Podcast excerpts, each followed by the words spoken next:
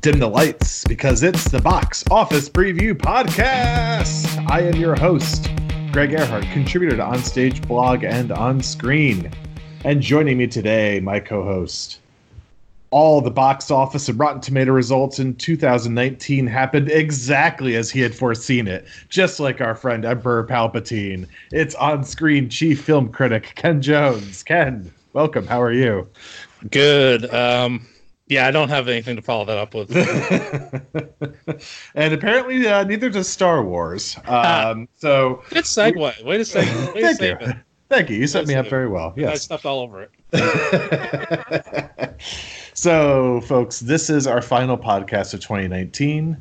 Um, we have this is not going to be our traditional format. Uh, we're going to get into a couple of the Christmas movies. Uh, we're going to talk about our thoughts on them, especially Star Wars. We will have a spoiler free discussion as well as a spoiler filled discussion of Star Wars that we're going to uh, have at the end of the podcast. So if you have not seen Star Wars, uh, fear not. Uh, you can listen straight through. If you have, you want to hear our thoughts, just uh, wait till the end. Uh, so, in addition to that, uh, we're going to talk about a couple of the Christmas movies. We're going to recap some box office, and then we're going to talk about things we learned about the movies in 2019 and uh, an early look at 2020 at some of the movies that are coming out, and just our very early, early thoughts on that. Let's start with Star Wars. Um, is it is it caps off the year of Disney, um, which ends with the Rise of Skywalker. Uh, box office wise uh, came in even under both of our projections. Uh, the opening weekend uh, was just about what we have 174, uh, I believe. It was a little bit higher. yeah, higher. I think it was a little bit higher, 177 yeah. maybe, 178. Yeah, I was closer. So I I went 194. Uh, Ken, you were high at 212. We weren't. Yeah. I was I was not within 10 million, so I don't get credit for it. Um, but came in under both of our expectations. Um, Ken, you were off more. Do you have any regrets in your in, or any regrets, or would you do it all over again if you had the chance, not knowing the result?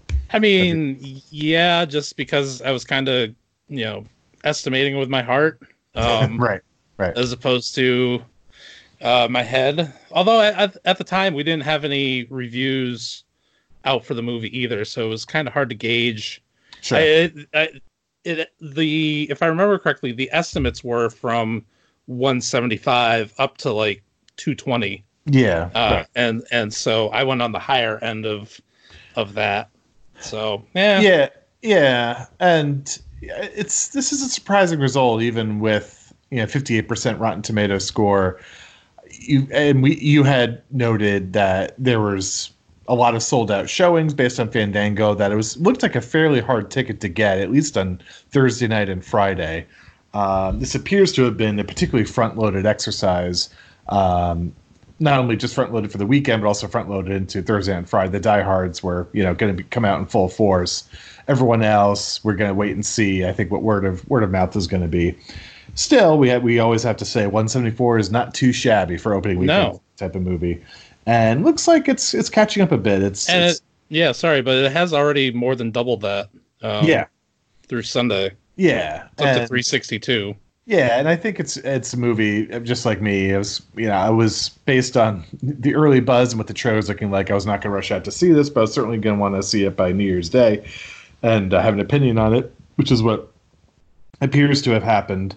And it's, it's caught up with Last Jedi. It was trailing Last Jedi for for the first few days, and uh, it looks to have have caught have caught up. So I think uh, the final tally will end up being fairly similar. Uh, Ken, let's get into we we have to because of Star Wars. It's already prompting a wide amount of discussion, and it's I, I don't think it's as polarizing as Last Jedi, but it's definitely has its fans and it has its critics. Um, what what were your spoiler free thoughts uh, on the movie? I was um, mixed. mm-hmm. I didn't out, I didn't outright hate the movie. Uh, it's it's kind of impossible probably for me to do that with any Star Wars right uh, property. Uh, but there was a lot of a lot of the the um, there were a lot of things that they did in the movie where I kind of had the Obama meme going, where I'm like putting my hands up and like looking around, like really, this is what we're doing.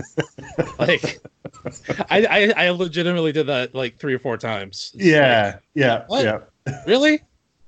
Um, but uh, Yeah, yeah, I, I, I thought there were some good things. Uh, without getting too specific, I like Kylo Ren's arc in the movie. Um, I, I also like Poe in the movie.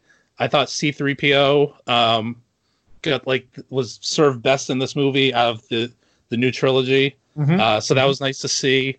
Uh, but there was a lot of uh, I was talking I was talking with Chris Peterson, the uh, editor in chief and founder of Onstage Blog. Sure, uh, fine after- man. Yeah. After yes, um, sure. uh, and we were talking after he had seen the movie, and basically, like, it felt like everything was either retcon, retcon, uh, questionable uh, plot development, um, fake out, uh, retcon, retcon, questionable, and just like going through that cycle like three or four times. Yeah. So my so I have a I was I'm not my review as informal as it is is not as kind as yours. I I, I thought this was a unholy mess. Uh, might be the worst Star Wars movie of the nine, in my opinion, uh, or even of the eleven, if you want to count Rogue One and Solo. I this movie to me felt like a movie that was done at the last second. It was sort of like when you're doing a paper at 11:30 at night and it's due at you know it's 8 a.m. the next morning, and you hadn't put pen to paper yet, and it's the entire exercise seemed kind of half baked to me.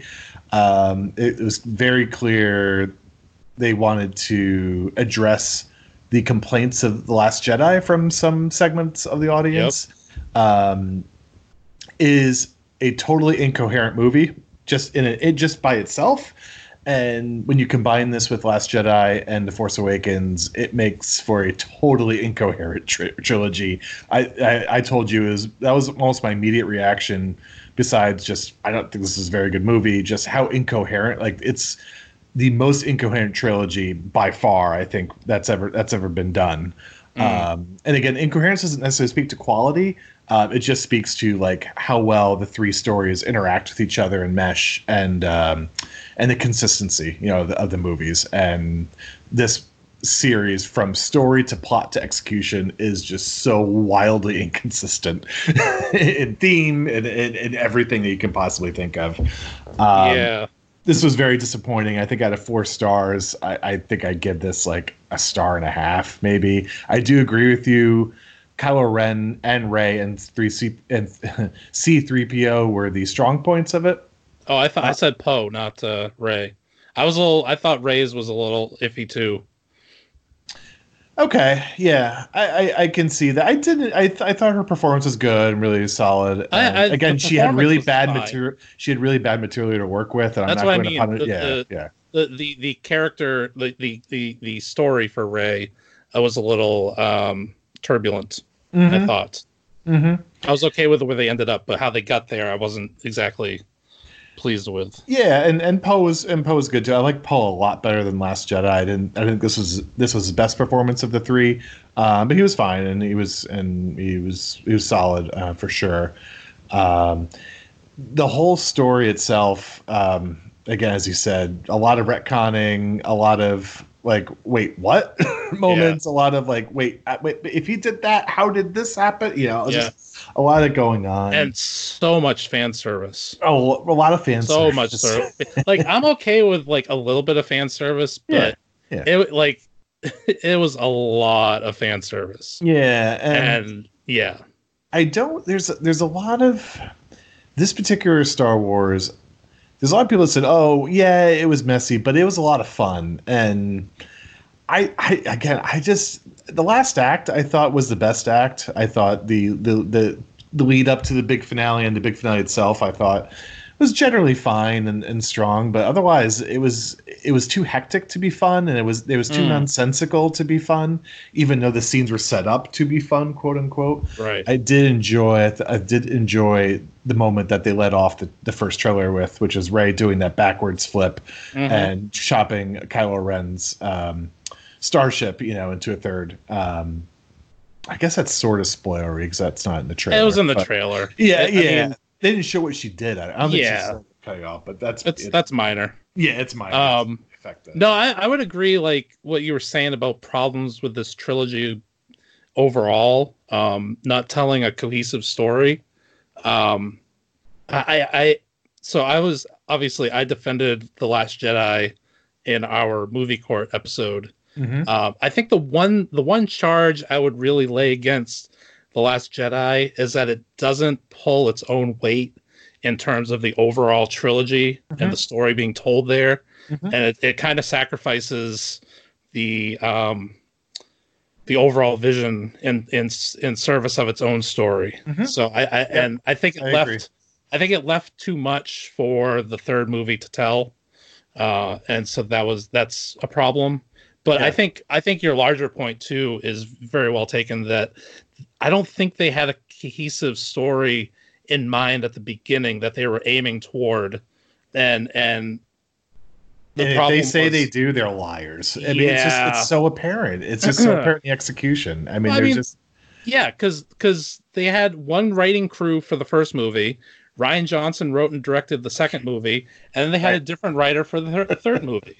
hey, right. Well, which included Colin Trevorrow, you know, who got Right. story credits. And, but it was and it wasn't it wasn't like they had uh they it just they didn't have it didn't feel like they had an overarching idea of where they wanted to end up when everything was said and done with. no, It, it felt like after the second one, they were always going to kind of take stock of where things were and then fit an ending onto it.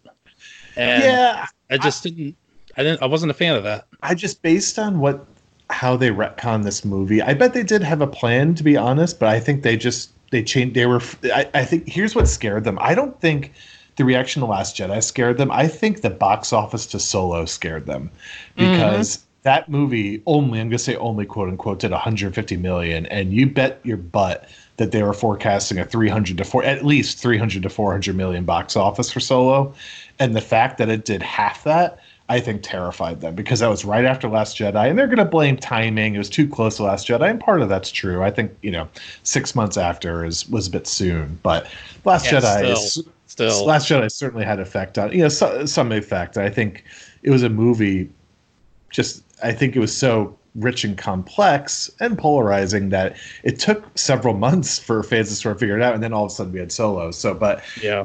I, I think I think Disney was terrified. They they they they told themselves we have to we have to please the fans, otherwise, you know, this investment is not going to have the ROI that you know we had envisioned when we paid four billion dollars for it. Right. So that's sort of my take on that. Um, so I, I so again, I think they changed. I think once Solo happened, they changed gears and they said, "Oh man, we've got to." We got to bring in Palpatine. They love Palpatine. We got to bring him in, or maybe That- bring him more forcefully. You know, Apparently that was that was all pure JJ Abrams. yeah, Uh, to- absolutely. Because Trevorrow, uh, before the movie was released, he said that he he never would have considered bringing him back. Right, Um, right. I read and, that. and Yep. yeah, even I guess even even Ian McDiarmid, who plays Palpatine, had asked George Lucas one time, like a decade ago, if if his character would ever come back, and or he- maybe it was after Return of the Jedi, and he's like, no, he's dead. so Hmm. no one's ever really gone. nobody's ever really gone. And, and and- here's the thing, and we'll say and- this. Yeah. Not for nothing, but they really took that to heart in this movie, which we'll get Yeah, into in our spoiler talk. We'll get into yeah when we get to spoiler talk.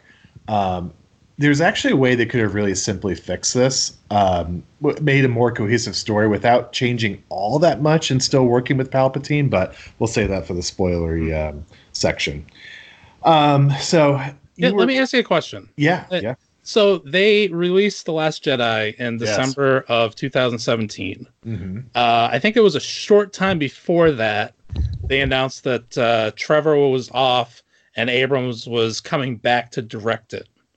Uh, they, I, I'm pretty sure it was shortly before, Hmm.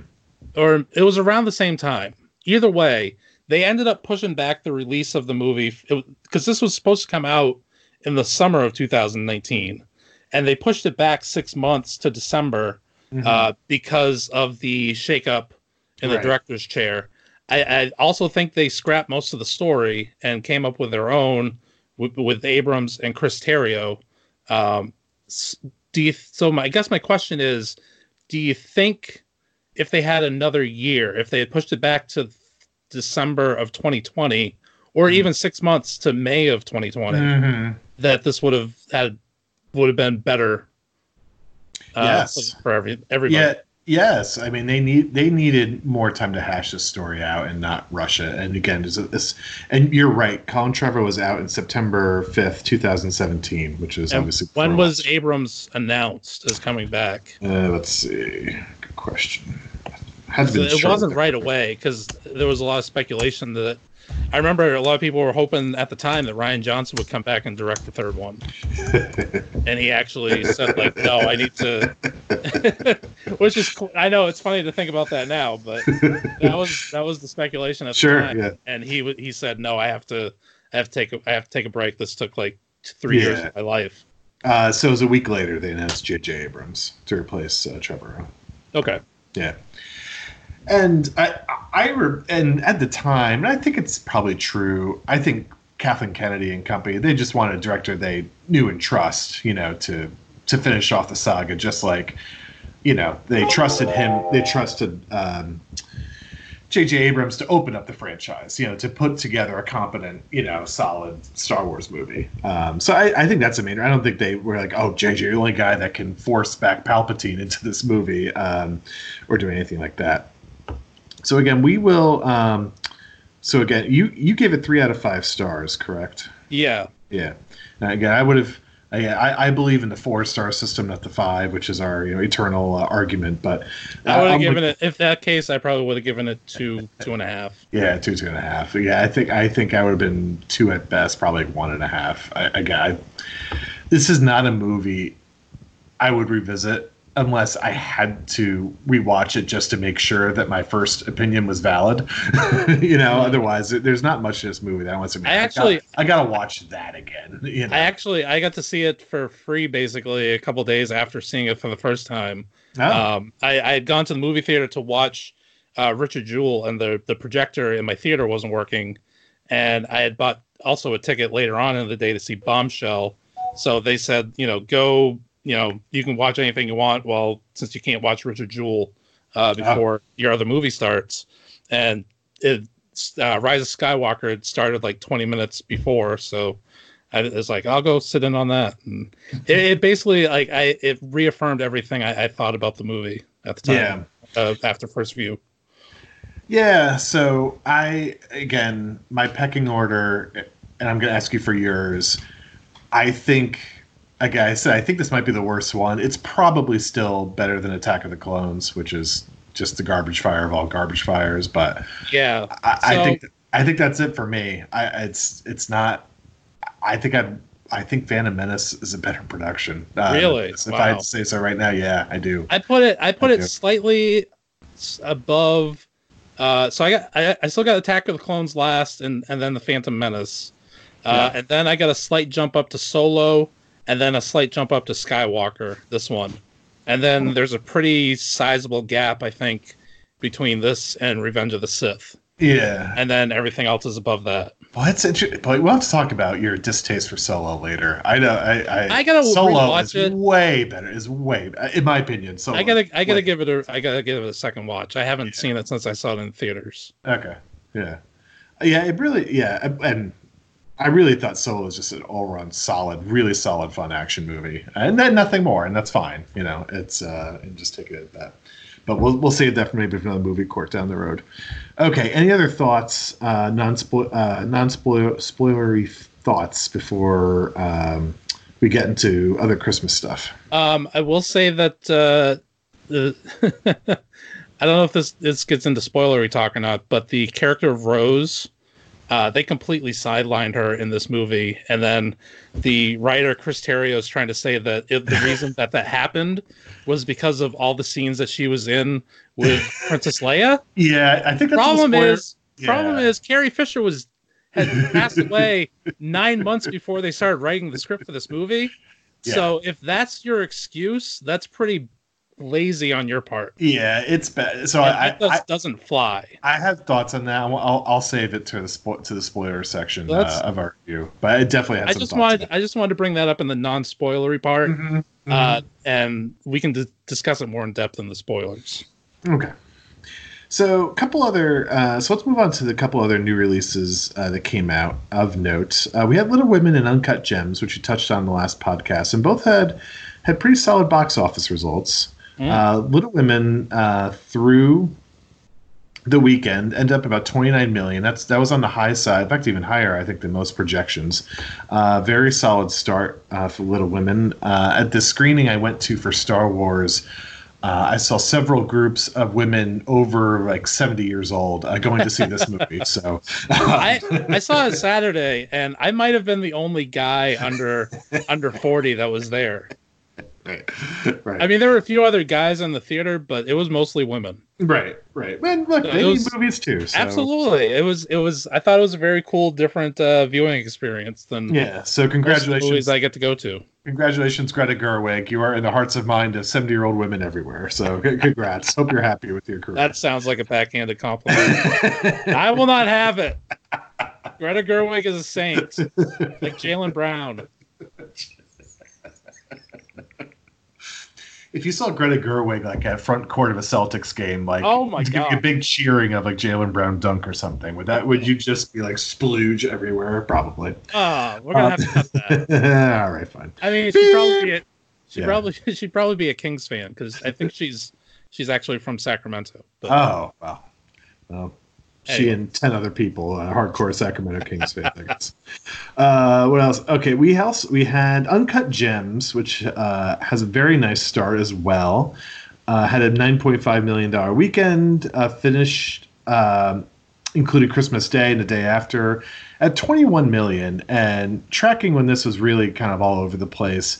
I was very bullish on this. Um, domestically, I thought because boxoffice.com had like a five million dollar opening, I thought this is going to be way higher than that. I didn't, and I didn't give an exact number, so I'm not going to take credit for this. But um, it has a nice premise. It's Adam Sandler and Kevin Garnett. There's some appeal there, and it's a kind of a cool plot. It's and the reviews are really good, and the reviews kind of indicate a movie we don't get a lot, which is sort of like a nonstop, tense thriller. oh, is it Uh, ever?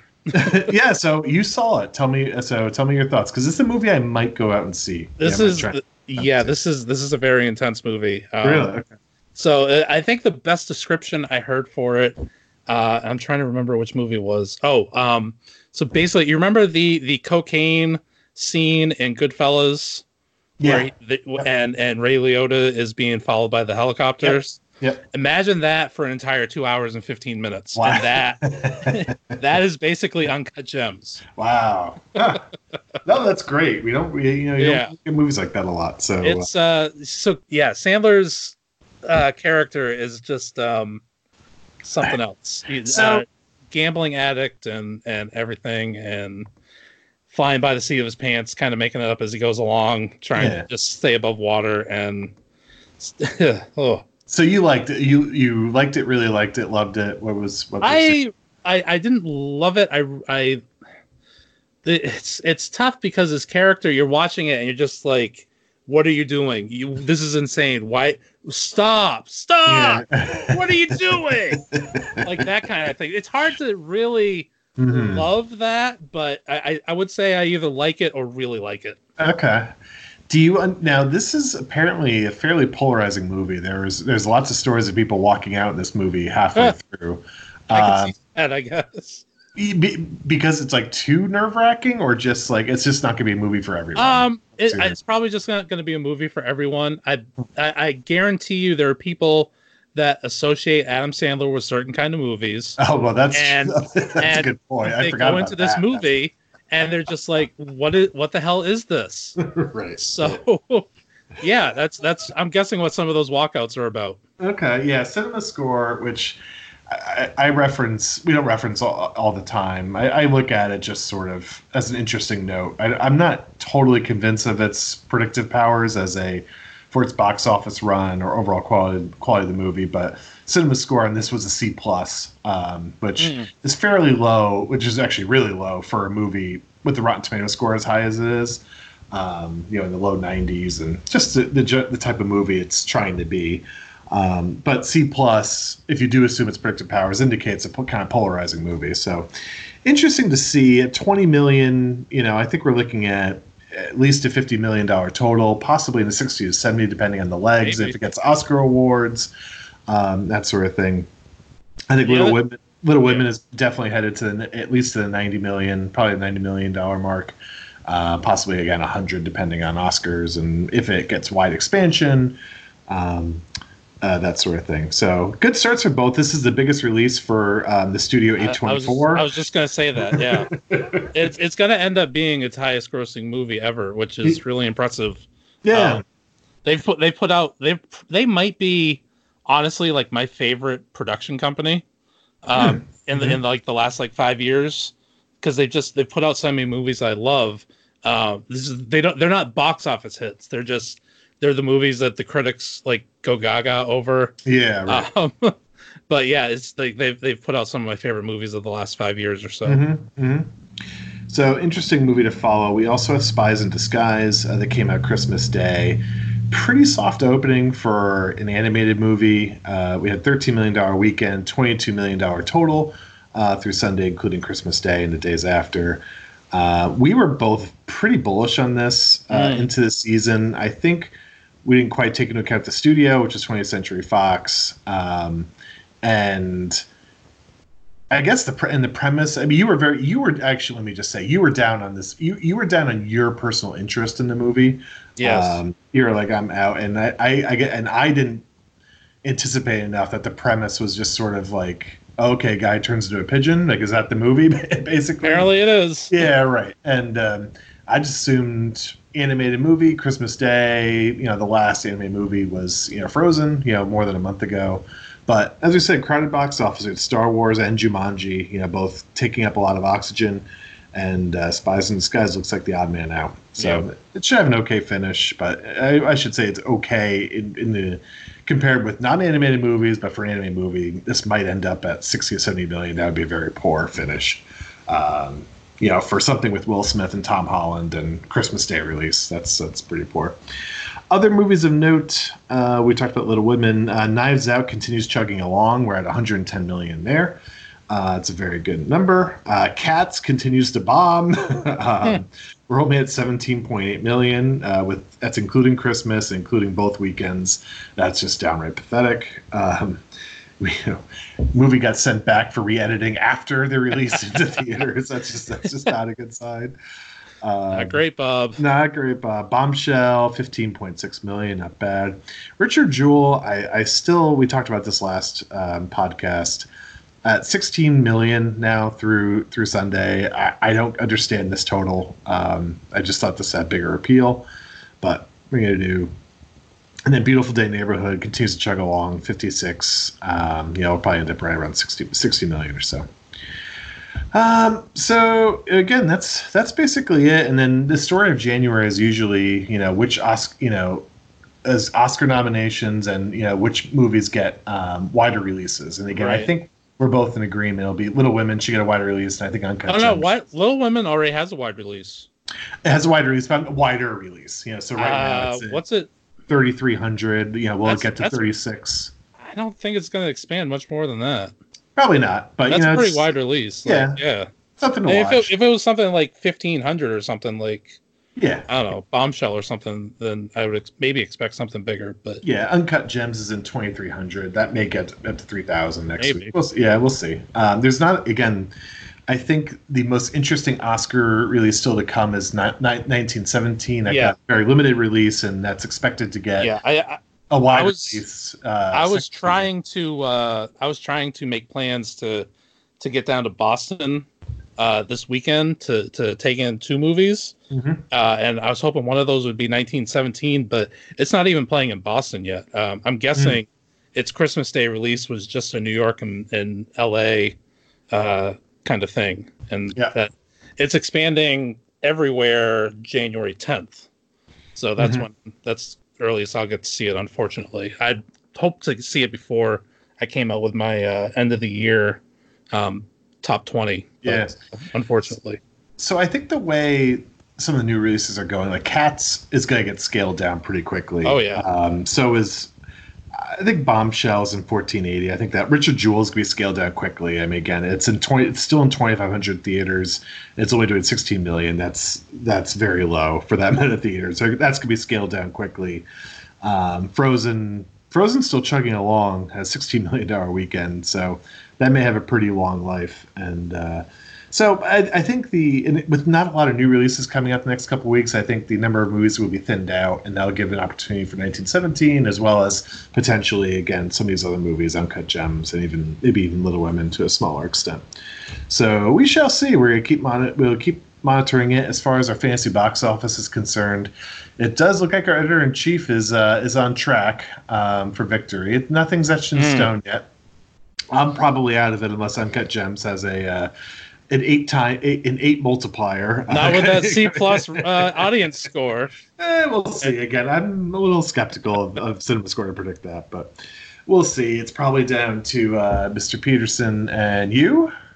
Yeah, I, um, if I remember correctly, I wasn't ready to rule out uh, Tim when I, I last updated the uh, the standings, and I Oh, don't like- remember why. You think Bad Boys for Life is going to be 150 million and 80 percent Rotten Tomato score? No, definitely not. think that's what it needs. For But- let me let me pull that up real quick.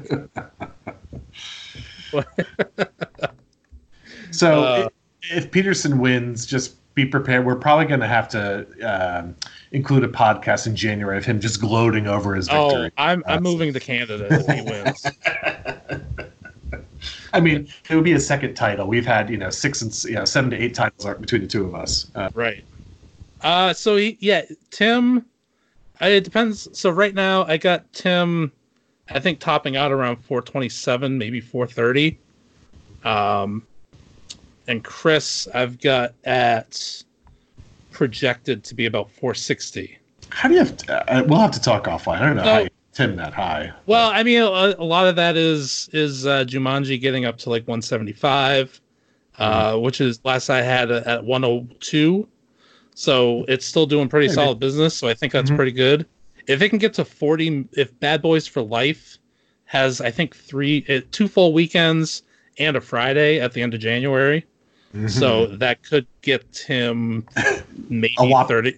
That's a not- whopping 10 million uh, with that. I had I had penciled in 40, but Real, that- really. I was trying to be generous. well, we'll see. mainly because I didn't want Chris to win. Maybe you're right. We'll see. Uh, Uh, okay, so very interesting year in 2019. Uh, we it was interesting year. Many things. One reason is this podcast launched. We started with Captain Marvel, uh, and it was a momentous year for Disney, as we've discussed it many times. They had uh, so many major releases in Marvel and Star Wars and Disney animated. Um, we I have here five to six lessons we learned about movies in 2019, and one of them is again, Disney is the undisputed king of content. Uh, of the top 10 movies so far in box office, eight of them are Disney. mm. Uh, I'll just rattle them off real quick. This is the year. This is this was Disney's year. Aladdin, Lion King, Toy Story 4, Captain Marvel, Avengers Endgame, Maleficent, Frozen 2, Star Wars, Dumbo, and Spider Man. And Spider Man Far From Home. I mean, that is just like a monster. Yeah, that is a on- monster and, year. and on top of that, they released Disney Plus, so people signed up for that And too. they had Disney Plus, correct, correct, which is right.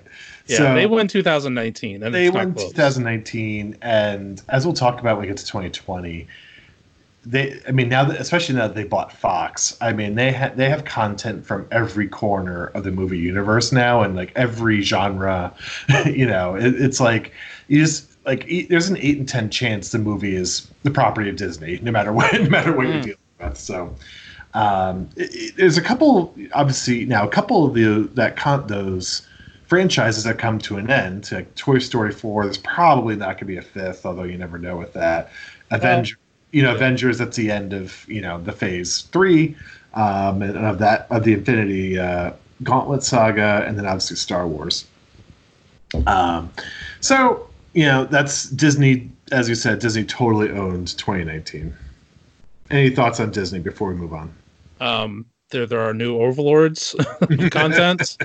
Uh, Right. I, I have nothing but nice things to say about Disney. right. Just, we, just on we the love, off chance they are listening. we love Rise of Skywalker. We love it. Why- Four stars. That's why, I, that's why I couldn't give Sky, Rise of Skywalker less than three stars.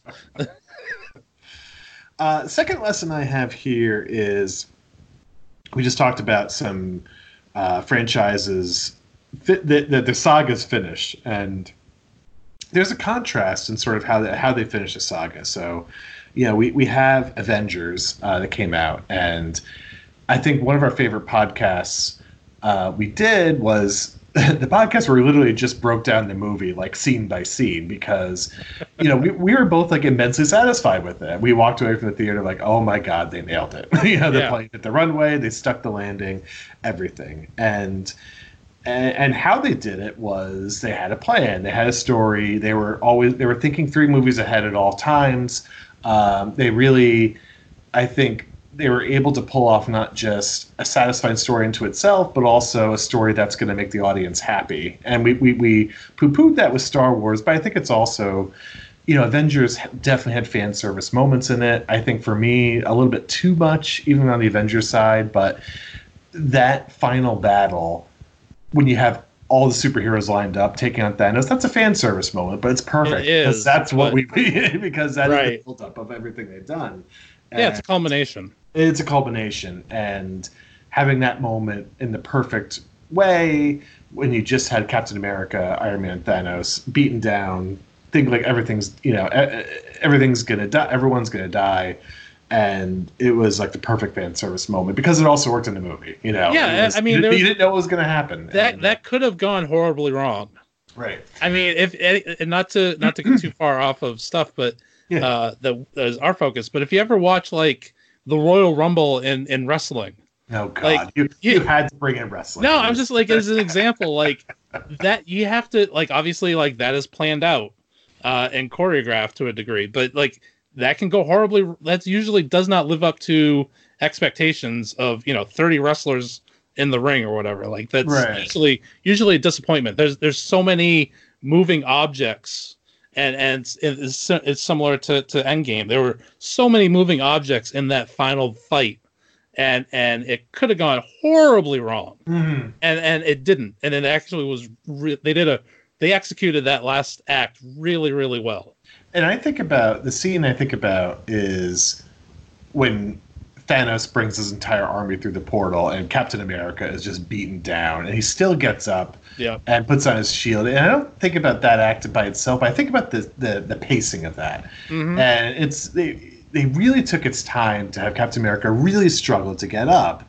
And I think about that relation to Star Wars Rise of Skywalker, where everything was happening breakneck at pace. breakneck speed yeah And it was like one and a half, like the entire movie is one and a half times speed. I think you made that's that what i said i said that's like Yeah, the yeah. podcast you're listening to one and a half speed right? And um, and we'll get into specific moments in the spoiler section, but I think I, I think that's just it's just super key in terms of really laying the groundwork for tension and suspense and sort of wanting the audience to sort of reach out to the screen say, "Come on, move, move forward!" And Avengers was just per- again perfect execution uh, in that last in that last act specifically.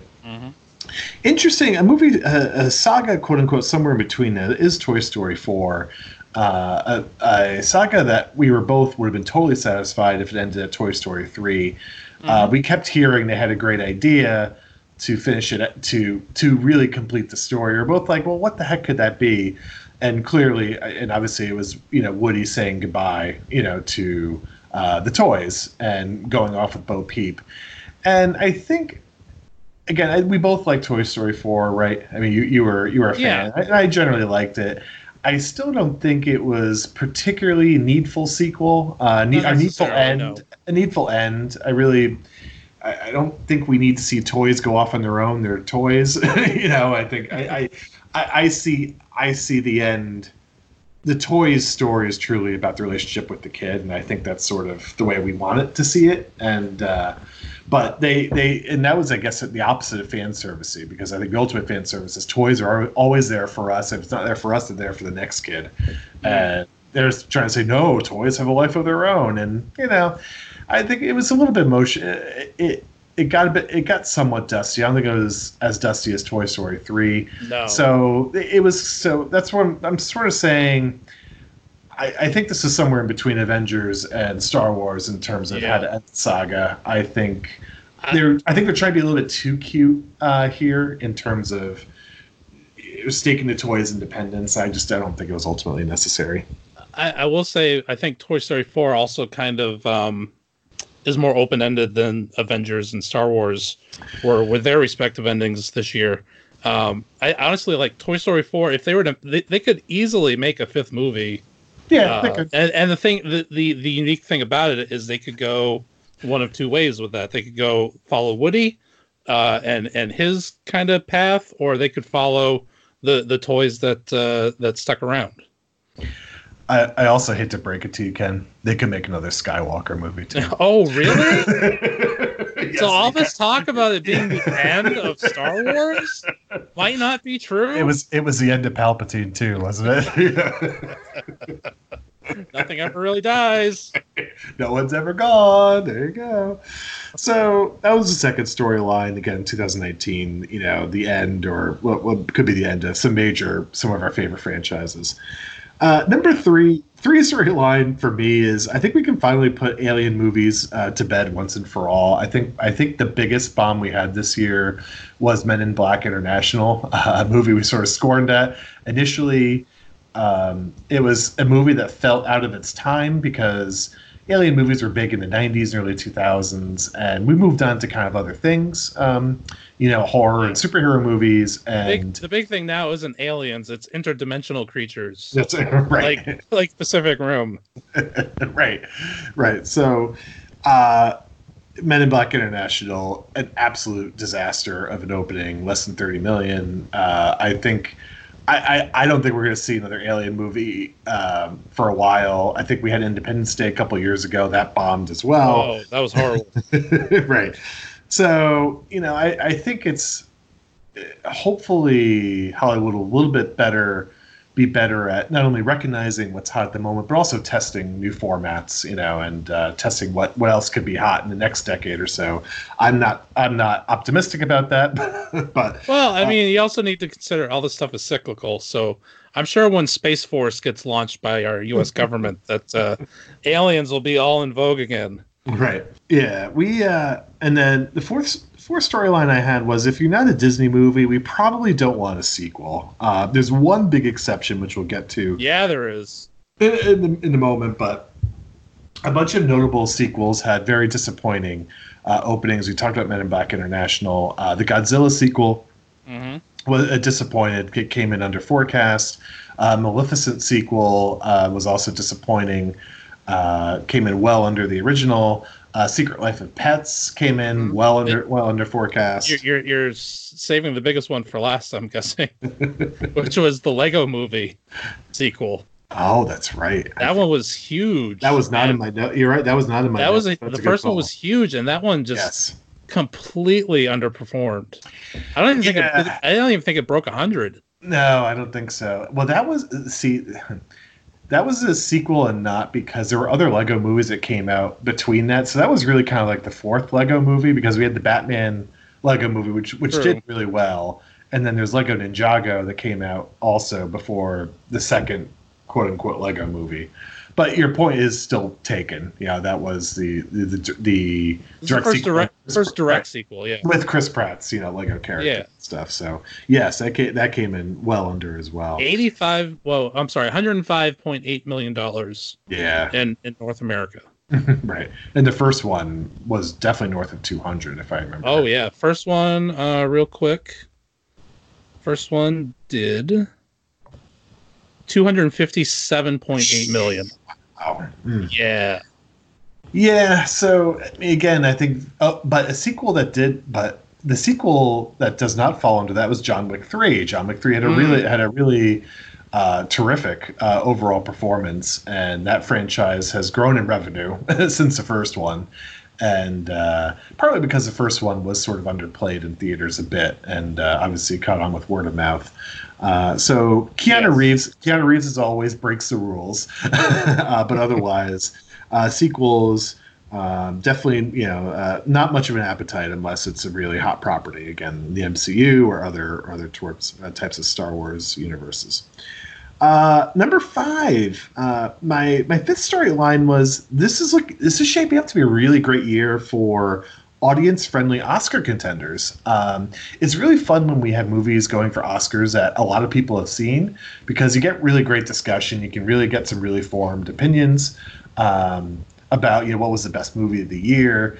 I think a lot of years like the Oscar contenders were released in like you know 30 theaters, 100 theaters. You know, no one sees them, no one wants to see them, but yet Hollywood tells us they're the best movies of the year. Uh, this year, Can I can I tell you something? please cut in. I didn't read uh, number five correctly, or it says audience friendly in your notes. I, I thought it, I was for some reason I was reading family friendly, No, and I'm looking at the movies that you have listed, and I'm like, Greg, what are you talking about? No, This these are not family friendly at all. No, these, no, these are not family-friendly Oscar contenders. No, no, Oscar tenders that did some box office. You know that. Uh, you know that. I got you. I got Yeah, you. yeah, yeah, yeah. So, so, and some of these are Netflix, but you know, obviously, when we talk about Netflix. Netflix of the numbers they've released, they were you know highly downloaded, highly watched, whatever. So the first one's The Irishman, uh, Once Upon a Time in America, The Joker. Uh, Um, he did it again, by the way. It's Once Upon a Time in Hollywood. oh, j- At least you're consistent. hey, look, I really wanted to be Once Upon a Time in America. Once Upon a Time in Hollywood, In Hollywood. Joker. Uh, I, I think Uncut Gems is either going to be nominated or going to be close to nominated. Oh, I, I think it'll be nominated. yeah. Little Women, Marriage Story. I'm not sure how audience friendly this is, but I'm putting it up there because it's pretty much a lock to be nominated, I think, for an Oscar. It's Marriage Story, yes, it's Yeah. going to get nominations. Yeah.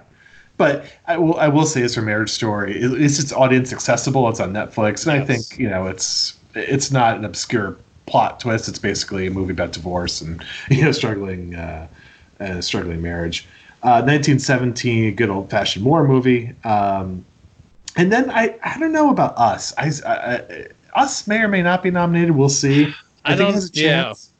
I think Uh, it has a chance to get lost in the shuffle since it came out so early in the year. Hmm. Uh, it it may miss out on on like the best picture category or or you know some of the bigger categories. Maybe just gets nominated for some like technical stuff or something. I don't, I'm not sure. hmm Yeah, so um, and there might be a couple other movies that sneak in, uh, but ultimately, if this is the slate, it's going to be a fun slate to argue and discuss. 'Cause A lot of these movies are have done significant box office, let's just say, and uh, and a couple of them are polarizing. I think Joker and Once Upon a Time in Hollywood are both polarizing uh, movies, so it'll be we should have some fun discussions about it and uh, some fun rankings. So. Uh, should be some, and we'll be talking. And when the Oscar noms come out, we will uh, we'll be out with podcasts to discuss it and Mm. break it down and give our predictions. Um, the last storyline, it's, it's a five to six. So sort of my five A storyline related to this. A good year for alternative programming in the movies. Uh, we had some surprise hits uh, where you did not expect it. For one, Hustlers. Uh, Hustlers came out in September. Um, as we talked about, neither of us thought this was really going to do any type of box office whatsoever. But There was $100 one person, right? one person saw it, That's right. and his name is Uh, Chris Peterson. Our editor in chief. Uh, $100 million later, he's laughing his way to uh, probably the title. Uh, Knives Out, um, again, really good result. Uh, again, over 100 million. Murder Mystery. Uh, we also have Downton Abbey. Uh, hey, you mentioned it. All right, That's right. Another person. One person. one person saw it. right. Yeah, Uh, four, four saw it. And many people saw it, but one Right. person predicted that it would do well, and that person is Chris Peterson. we also had an August Good Boys, which was a uh, sort of a rare comedy, that rare, rare wide release comedy this year. Um, we didn't talk about much. It came out during our our summer hiatus, um, but that did had a very solid uh, box office, and Yeah. maybe think it's a comedy of the year. that was, yeah, it was it was pretty funny. It, I don't know if I'd put it as the funniest movie of the year, but um, yeah, it was it was basically super bad for the uh, middle middle school, Right. you right. know. So and then and then also we want to call it yesterday. Uh, yesterday, uh, I think ends up north of seventy million. That was the Beatles uh, movie where guy he's the only one in the world who uh, had Beatles music or, or still remembers Beatles music, and uh, that had a very good result as well with a very off-key premise. So uh, good year for it. And again, I think with all the sequels and reboots and superhero and Disney movies out there, um, it's good that people are coming out for movies that don't fall into those categories. And you, you know what else you should throw in there? Ford versus Ferrari. yeah, yeah. So yep, definitely throw that in there. Like Uh, more kind of a throwback movie that uh, throwback movie. you know doesn't fall into those categories you were talking about. Yeah, I, I think the box office is coming in right about what we expected, though, I would say. And I think we expected it because Damon and Christian Bale are involved. I think there's I think there's a healthy market for auto racing if it's about like especially the history of auto racing. Um, and but you know it, these movies can disappoint, and this movie did not disappoint me so far. No. Os- did you think that's an Oscar contender? I did not put that in my. For in my- uh, it'll probably. I think it's one of those movies that you could see get nominated for Best Picture, but has no real shot of actually winning. Yeah, right. Yeah, but if it's in the discussion again, that's another again widely seen Yeah. audience friendly movie. It so- wouldn't. It wouldn't surprise me if if Damon or or Bale get nominated for for the acting category, yeah. Best Supporting or or Best Lead. Yeah. Did Did you have any t- other takeaways from 2019? No, I think. I- Well, I mean, I thought it was a really good year. I mean, I'd see more movies than most people. Um, Right. than than the average person. Uh, There was a good variety. I, I think you kind of you kind of hit on. You had a little bit of something for everybody. Mm-hmm. You know, um, like we talked about Knives Out. Uh, you got you got Tarantino. You got uh, Marriage Story. Um, you you got some weird movies like Midsommar and and uh, The Lighthouse. Uh, you got a great uh, like space sci-fi movie with Ad Astra. Mhm. Um, and you know, good good year for a couple horror movies, and yeah, like, there's a little bit of everything for everybody. Okay. I was I was pleased with the uh, the releases this year. Yep. So let's give a quick look ahead to 2020. And 2020 is really shaping up to be a fascinating movie year. Again, we had all sorts of franchises last year. So obviously, we don't have any of those franchises uh, this year outside of like the MCU. We'll have a couple MCU entries, which we'll get to in a moment. Uh, but uh, what super interesting blockbuster releases. We're just going to rattle through a few, and you can jump in where you want. We have two Pixar movies coming out this year: Mm. On, Onward and Soul. Onward looks like you know a, a buddy movie that takes place in the elf world. I mean, sort of the elf world. It's if if, if elves lived among us, you know, today, uh, but then uh, they're after there's something to do with their father. You know, they're looking for him or looking for something. Um, but this looks like a kind of a classic uh, Pixar movie. And then we have Soul coming out in June, and the, the trailer. Have you seen this yet? When we talked about this last Uh, time, I think not. I saw the trailer. Uh, if not all of it, at least part of it. Yeah, Uh, it does it does look interesting. it looks like a Pixar movie for adults. Uh, It Mm. looks like a, its most its boldest uh, entry yet. So yeah, we'll have to see. And, and again, I'm saving box office thoughts for our official podcast. Uh, but a couple other interesting ones. I think we're both super excited for Tenet, um, which is Mhm. Christopher Nolan's latest movie. It's going to have another prime July release. Um, I love that he has the credibility to get these primetime um, release dates and. Yep. And the trailer, I, I still don't know. I've seen the trailer quite a few times. I still don't know what the heck's going on, but that's why I love it. Um, his That's movies why are we, events. that's why that's why we go to see Nolan. Uh, exa- exactly. And it's just super exciting to get another entry. We have uh, Top Gun Maverick, which will also be coming out summer of 2020. This was not a movie. I think you and Chris were more excited about this than I was. I'm just like, does Yeah, anybody I mean, even care yeah, about Top we'll Gun? see. But I do like. I saw a trailer, uh, the new trailer for this ahead of Star Wars, and Mm. they're really emphasizing the new technology that they have at this point, which they didn't have that, which is you know the pilot cams and the IMAX style footage, and um, if if they really lean into that, I think it could be fun uh, to really make a, a movie based off that. So we'll see. Tom Cruise, he's always interesting, he's always fun. So we'll see where that goes. Wonder Woman, um, I think there's gonna be a lot of excitement for. Yep. Yeah, I think uh, again, very solid trailer. I'm can't wait to see how they brought back Chris Pine for this, uh, Steve, uh, Steve Mm. Trevor, uh, but we'll see. Uh, in the Heights, uh, again, this is uh, a musical that's coming out right in the middle of the summer. Uh, excellent trailer, really emphasized the, the high beat energy uh, of this. I think this will make up for Cats and then some. I think we're. I think this could have uh, a lot of promising box office potential to it. Free Guy, a totally unique premise, getting a big summer release starring Ryan Reynolds. He plays um, uh, a non uh, main event character in one of these Grand Theft Auto style games, and then he takes matter into, matters into his own hands when he realizes he's in a video game. Uh, so that should be an interesting uh, movie there. We have Conjuring 3, which I'm personally excited for. Have you seen Mm-hmm. the movie description for this? Uh, no, but I have a basic idea of what the movie would be about based Yeah. on the previous two movies. Well, no, this one's a little different actually. Oh, So- really? yeah, so there's there's Okay, a then. There's a courtroom element to this. Oh. Uh, yeah, so yeah, Okay. I I think the war. So I think what I read is the Warrens are. I mean, it's not going to take place entirely in the courtroom. I'm sure there's going to be plenty of flashback scenes or whatever, but the Warrens, I think, are called on to testify on the behalf that a person is uh, possessed. Oh. Uh, yeah, right. And um, and the and the the state is obviously arguing that they killed the person, or you know, or they're not possessed, and they should be put away for murder or some other type of crime. And the Warrens are. And so if you, so I think the courtroom. I love, I love a good courtroom movie. So blending that with the Conjuring universe is just like you know, my top three uh, most anticipated for the year. Let's just Okay, then. let's just say that. Uh, we of course have Halloween Kills, uh, which I'm looking forward to. I don't think you and Chris are based on our last conversation, but uh, I'm looking Yeah, forward. I'm, I'm a little sept- skeptical on that one. Yeah.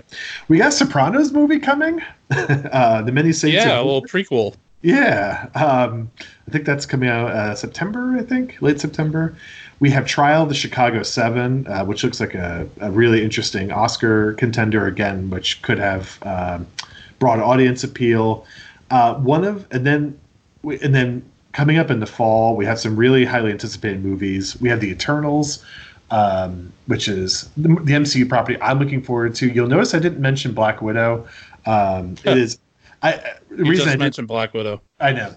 I, I don't consider it that interesting to put in, to put in the super interesting classification. Um, you know, I watched the trailer a second time. I, I, I liked it better than the first time I watched it. We'll see. I, I I think they should have just put it as a Disney Plus release or something, but you know, I could be wrong. Um, yeah, the Eternals, which which is again new Marvel property. Godzilla versus Kong, which is supposed to come out in March, has now been pushed back to November. Oh wow. Yeah. We have Dune, which I guess a lot of people are anticipating. Again, Villeneuve, that's right. Uh, Chalamet off of Thirst. The famous book series, and and it's based off the book, but it's a kind of a fresh new property in that sense. And then uh, we've got a Disney animated movie coming out in November. It's sort of in the Moana Frozen 2 slot. Raya and the Last Dragon, starring Awkwafina. Um, yeah, I think these Disney movies, uh, especially lately, given the track record, are always interesting. And yeah, we'll see if we get a new movie to the Princess canon, or even just to the Adventure canon. If you want to get, if you don't want to get too sexist. So those are those are to me the most interesting releases. Uh, Ken, do you have anything to add to that? I got, a, I got a couple. Sure, go, go Uh, I've it. just been looking through some things here. Uh, we've also got uh, coming in 2020 uh, the latest James Bond movie, No Time to Die, Eh, whatever. uh, directed. Well, I mean, say that, but uh, it is directed by Cary Fukunaga. oh, so- no, I'm joking. Uh, no, no, yeah, it, it's the la- This is the last Daniel Probably the yeah. Okay, because the last two were also supposed to be his last uh, Bond movie, if I remember correctly. Well, it's definitely the last, the previous one, but uh, yeah. Okay? Uh, you got uh, you got for people like me, you got a Wes Anderson movie coming out uh, called The French Dispatch. I'm skipping that box office.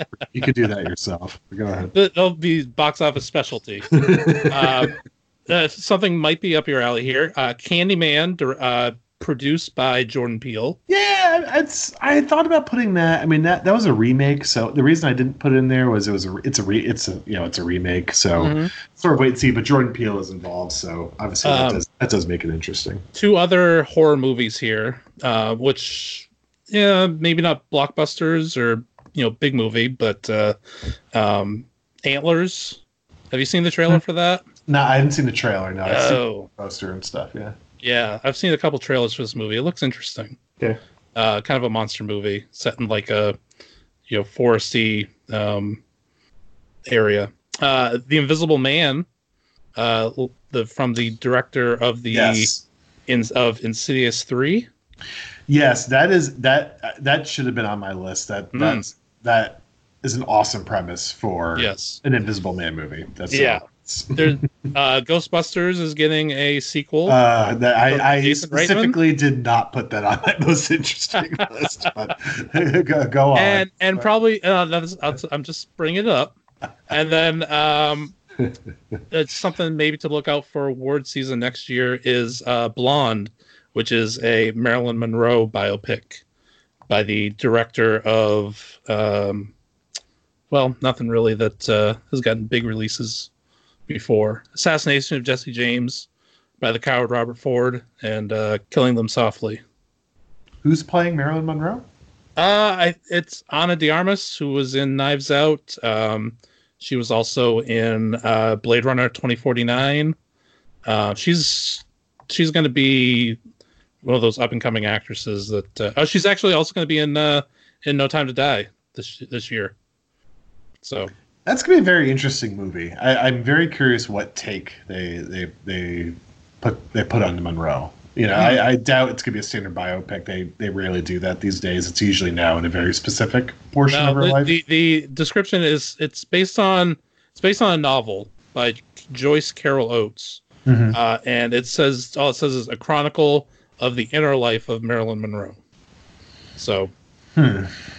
Yeah, given uh, given the previous um, killing them softly and assassination of Jesse James, uh, I, I would assume that this is going to be uh, not your standard biopic. Right, right. Okay. Yep. That's definitely interesting. Um, all right. So that about wraps it up for this podcast. Again, stick around afterwards. We'll get into a spoiler a spoiler spoiler filled discussion of Star Wars Rise of Skywalker. Um, so again, we're going to take another hiatus um, from regularly scheduled box office uh, preview podcasting. Uh, we've gotten a huge, uh, aka non-existent clamor for Doctor Dolittle uh, in, two, in two weeks. So I think we'll skip that. We'll be back for We could do Dolittle and Bad Boys. uh, so we'll, we'll be, be basically taking January off just from previewing uh, the new releases. Uh, we'll probably be back for Harley Quinn um, and that really long movie title um, to, to preview that and sort of talk about anything interesting that happened in January from movie wise. We'll also be back uh, probably, I would say, in late February for our 2020 summer uh, box uh, fantasy box office uh, preview podcast, and then we'll be back throughout March and April for various movies. We'll we will talk about the Bond movie. Uh, we'll also talk about Mulan, um, the Disney, uh, the next uh, Disney live action uh, movie, and and a couple other movies uh, here and there. Maybe a Quiet Place sequel too. So thank you for joining us uh, throughout 2019. We had fun breaking down all the movies. We hope you did as well. We will have all new See Don't See in 2020, and again, this really this this this is really shaped up to be an interesting slate of movies coming up, and we're we're looking forward to bringing it all to you. So again, stick around if you want a spoiler-filled discussion of Skywalker, uh, Rise of Skywalker. Uh, if not, we will see you next time. Um, if, if you want any, co- us to cover any topics, email us at onstagebop at gmail.com. That's onstagebop at gmail.com. Follow us on Twitter, KenJones81, uh, or me at GregE333, or the official Onstage Bop Twitter account uh, at, what is it? I think it's on stage bop. Is it Onstage? Okay. Pretty sure it's on stage bop. Okay, I couldn't remember as Bop on stage or on stage Bop. Okay, or follow us at On Stage Bop. Uh, Twitter, follow us on Facebook as well, and check out onstageblog.com for all sorts of new uh, new content. Keep up with Ken Jones reviews there as well, and all sorts of theater and movie related podcasts on the Onstage Blog Podcast Network, and all the new pieces we have coming up uh, on stage. We hope you all have a great 20, 2019. We hope you have a happy new year, and we will see you in 2020. And now we're just going to get into the uh, Star Wars spoilers in three, two, one. Okay. I, I, I've, I've been waiting a couple days to, to be able to do this because the more I think about this movie, the more I hate it. Really? I just- wow. I no, really, really, it, it really grating on me. And I listened, and we will plug another podcast here. I listened. I was, I we listened to one of our favorite podcasts, which is um, Binge Mode, um, who's been breaking down all. Oh, the I've Star been Wars saving movies. those actually. I've Oh, been have you? Okay. and I've been catch up on another podcast, and I've downloaded all those, and I've been planning to to catch up with them. So maybe I'll start up on that again. And so, so I listened to the binge mode with their immediate reaction to Rise of Skywalker, and it actually made me angry about the movie because they didn't bring up most of the stuff they brought up were thoughts I had, but they, they brought up even more things, which I was like, oh my god, I forgot. like that's a, that's a totally infuriating, you know, plot point they took with that, and we can. There, there, there's so many places to start. There is. Where did, what what what's the uh, where where do you want to start? What's the what's the the biggest thing that grinds your gears? Okay, let me start with this. So let's again, let's just. Well, actually, you know what? Let's time out. What did you like? Let's get through that first. Yeah. So again, I, I thought, I thought the Kylo Rey interactions were really good. I yep. really, I thought Kylo's I'll, turn to good. I, I knew it was coming, but still, it was really good. I thought that I, honestly, like, I thought Kylo like the whole like Kylo dies and Ben Solo is alive part. Mm-hmm. That was really well done. Yes. Like, yes. Props to them for that. Yep. I agree that with was, that. That was really well executed. Yep. Yep. I, I thought Kylo's entire arc from start to finish was the strength of the movie, uh, of the trilogy, I should say. Yeah, and I thought it finished really well. Um, yeah, his death scene was really uh, important and notable and I can't say perfect, but it was extremely well done. Um, what else? Again, I was with you. I like C3PO. Uh, he was finally leveraged uh, in the movie, and he didn't, you know, uh, have to, but he was pretty much ignored in the first couple movies. He really was. Yeah. yeah. He, he, and he and R2 were kind of mm-hmm. on the sidelines for the most part, other than a few like cameo, like slightly above cameo level roles. Yeah, and I think it was if you're going to wrap up the saga, you really have to wrap it up well with C-3PO and Chewbacca and it makes you know, sense because side characters. Yeah, yeah, because they have so much of the history of the franchise that are basically on their shoulders now as the the few remaining uh, alive characters. Yeah. So so I enjoyed that. Again, I, I thought in general the third act was pretty good, even though again it was still kind of half baked and not uh, things happened because they had to happen, not because there was any. Like I kept thinking about the last Starship battle and compared that to the first battle in Last Jedi, where they're t- trying to take down the Dreadnought, uh-huh. and just how better executed that was in Last Jedi than it was in. Mm. And again, this is not a slight on J.J. Abrams. I, I think he, he's a fine director. He does he he he has not made a bad movie until this one.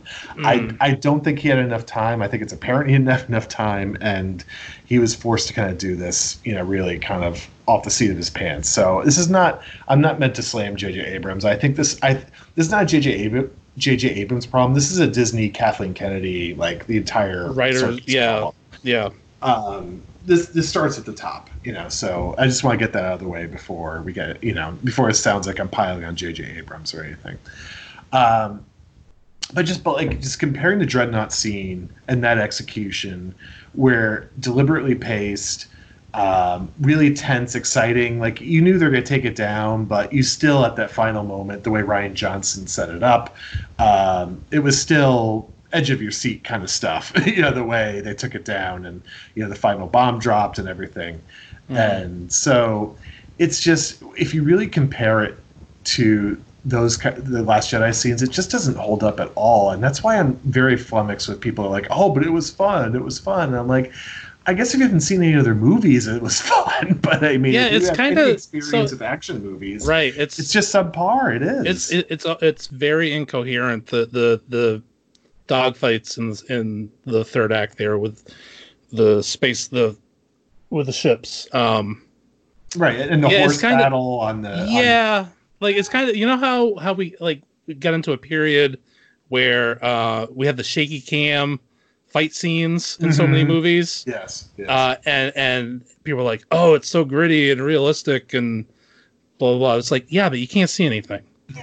It's right. like it, it was kind of like like a little bit like that with this. Mm-hmm. Like there's just too much going on on screen to to really like follow anything happening there. Yeah, it's, and it's well, and, and, take that and take that spaceship battle where they're all on horses, you know, uh, trying to take it down. Like they're just Right. sort of firing guns. There's no real purpose to it. It's not like they, they lay out clearly they have to get from A to B, and here are the obstacles preventing that. You Yeah. know, and then you sort of play along with them. Okay, how are we going to get past these obstacles? You know, there was just none of that. They're just kind of there, and um, I did enjoy BB-8 sort of rolling in with the rest of the army, like you know, rolling at like full speed, like as Yeah. if he's like a warrior. I did, I did kind of laugh at that. I'll give it that. Um, but it just the whole thing was just it was just action. It was like it was action for the sake of action without anything else, without any purpose or or plotting or blocking along with it. Um, another thing I did, you asked me what things I like, uh, so I'm sort of hopping around a bit. You can No, that's uh, fine. stop if you need. I did also enjoy. I was flummoxed at first by General Hux's betrayal. He was revealed as a traitor. I was just like, oh come on! Like, Weird thing is, I'd actually heard that as a spoiler like six months ago.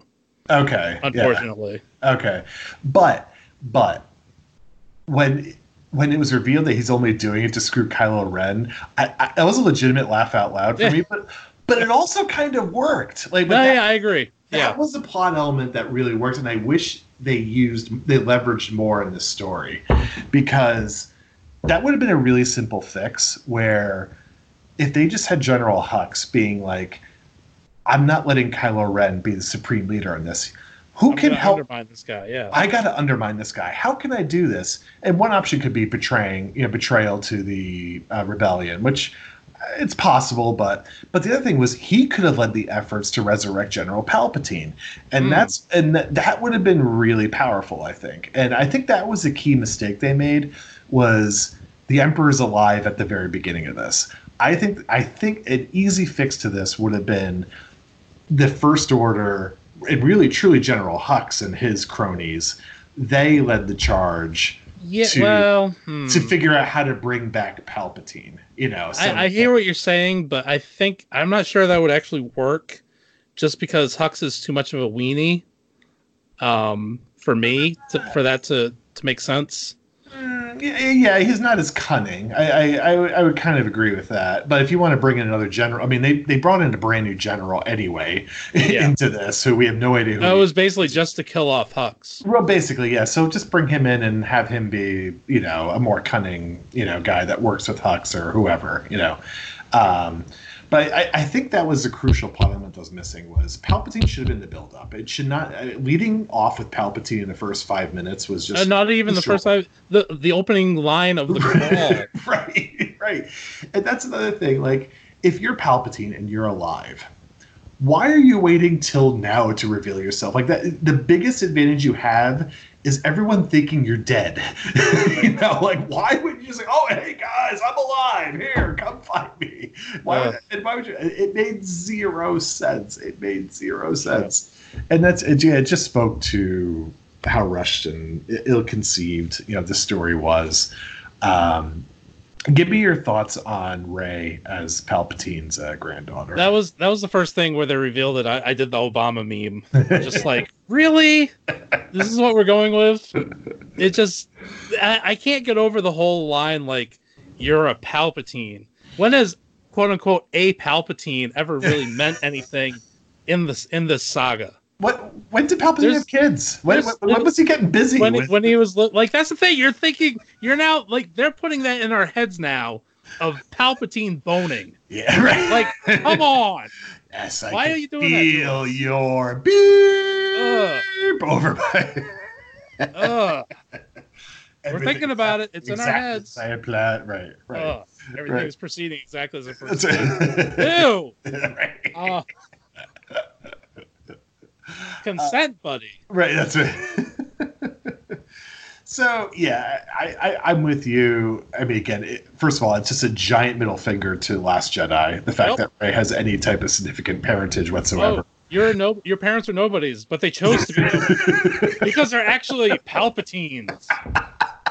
Uh, and like Kylo Ren did, like he saw based on nothing that they were drunks or whatever in Last Jedi, which I sort of. It's sort of a big issue with me for Last Jedi. The fact I, I still don't understand how Kylo Ren knew about Rey's parents outside of like the Force. well, But- uh, apparently with this one, like Palpatine was orchestrating everything through his puppet, uh, Snoke. Yeah, so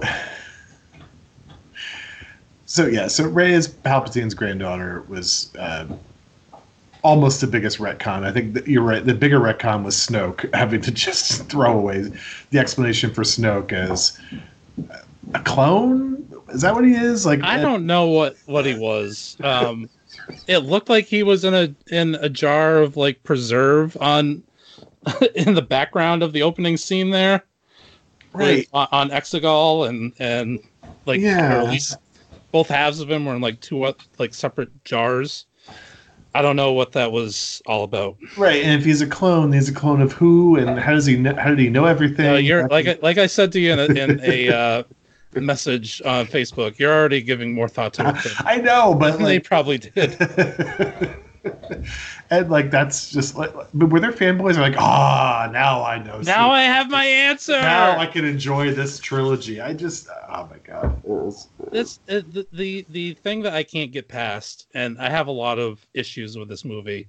The thing I can't get past is how they not just retcon episode eight, but they retcon episode six, and everything that Vader did at the end of Return of the Jedi is basically for naught because Palpatine survives. Well that and that's the thing and that's why I really wish he was dead at the beginning of nine but they find a way to bring him back to life because that still has meaning because that, that, that still gives meaning to episode six Right. because it's like oh okay so you know these guys are now gonna tr- really try and screw over the new republic and reverse everything that happened but right but him just staying alive for reasons still quite unclear um how he's able to survive a big giant explosion you know yeah, and the the, and they use a stupid line, or not stupid line, but a line from from Revenge of the Sith to explain the whole thing. Like the the dark side is a path to to many things that some Right. would consider unnatural. right. oh, because of that line being in there, we can keep Pal- we can bring Palpatine back like nothing happened. yeah right right right yeah it's It's very frustrating. Really really super frustrating it's just lazy it's just, it's It just is. really really lazy storytelling and what what was going on with Ian McDiarmid's like accent during it I I don't know. Uh, like he- so let, i can feel your anger. there's a lot of like overacting from him in this movie, like there was with Revenge of the Sith. Honest, if we're being honest, maybe Uh, This- Revenge, no, no, no, power. I know I, over overacting is not a bad thing necessarily, depending on what type of character you want to be. This was not even overacting. This is just like weird sound editing. Like I don't like was the sound editor drunk when he was like messing with the dials, like in the editing room? Like I just, you know, was the, the, I was really let down by this because, like we we talked about in our preview, like we love, we both are big fans of the Emperor, yes, right. and this like I, was like, I did not need him in this movie. No, well, This this like really like blemishes the character for me. Yeah, I, yeah, I agree. I agree. Um, I did. and do you want to try and explain the dyad to me? Uh, the force dyad, and No, I'll leave that for I'll I'll leave that for for uh, Jason Concepcion Uh, on, yeah, on right. Binge Mode. yeah, Um, that yeah, I, I get I get the whole like force connection thing, and I'm willing to go with that. And and like you know, a, a, powerful being arises in the dark side. You know, Mhm. the light rises raises someone up to to equal that uh, as like a countermeasure, so to speak.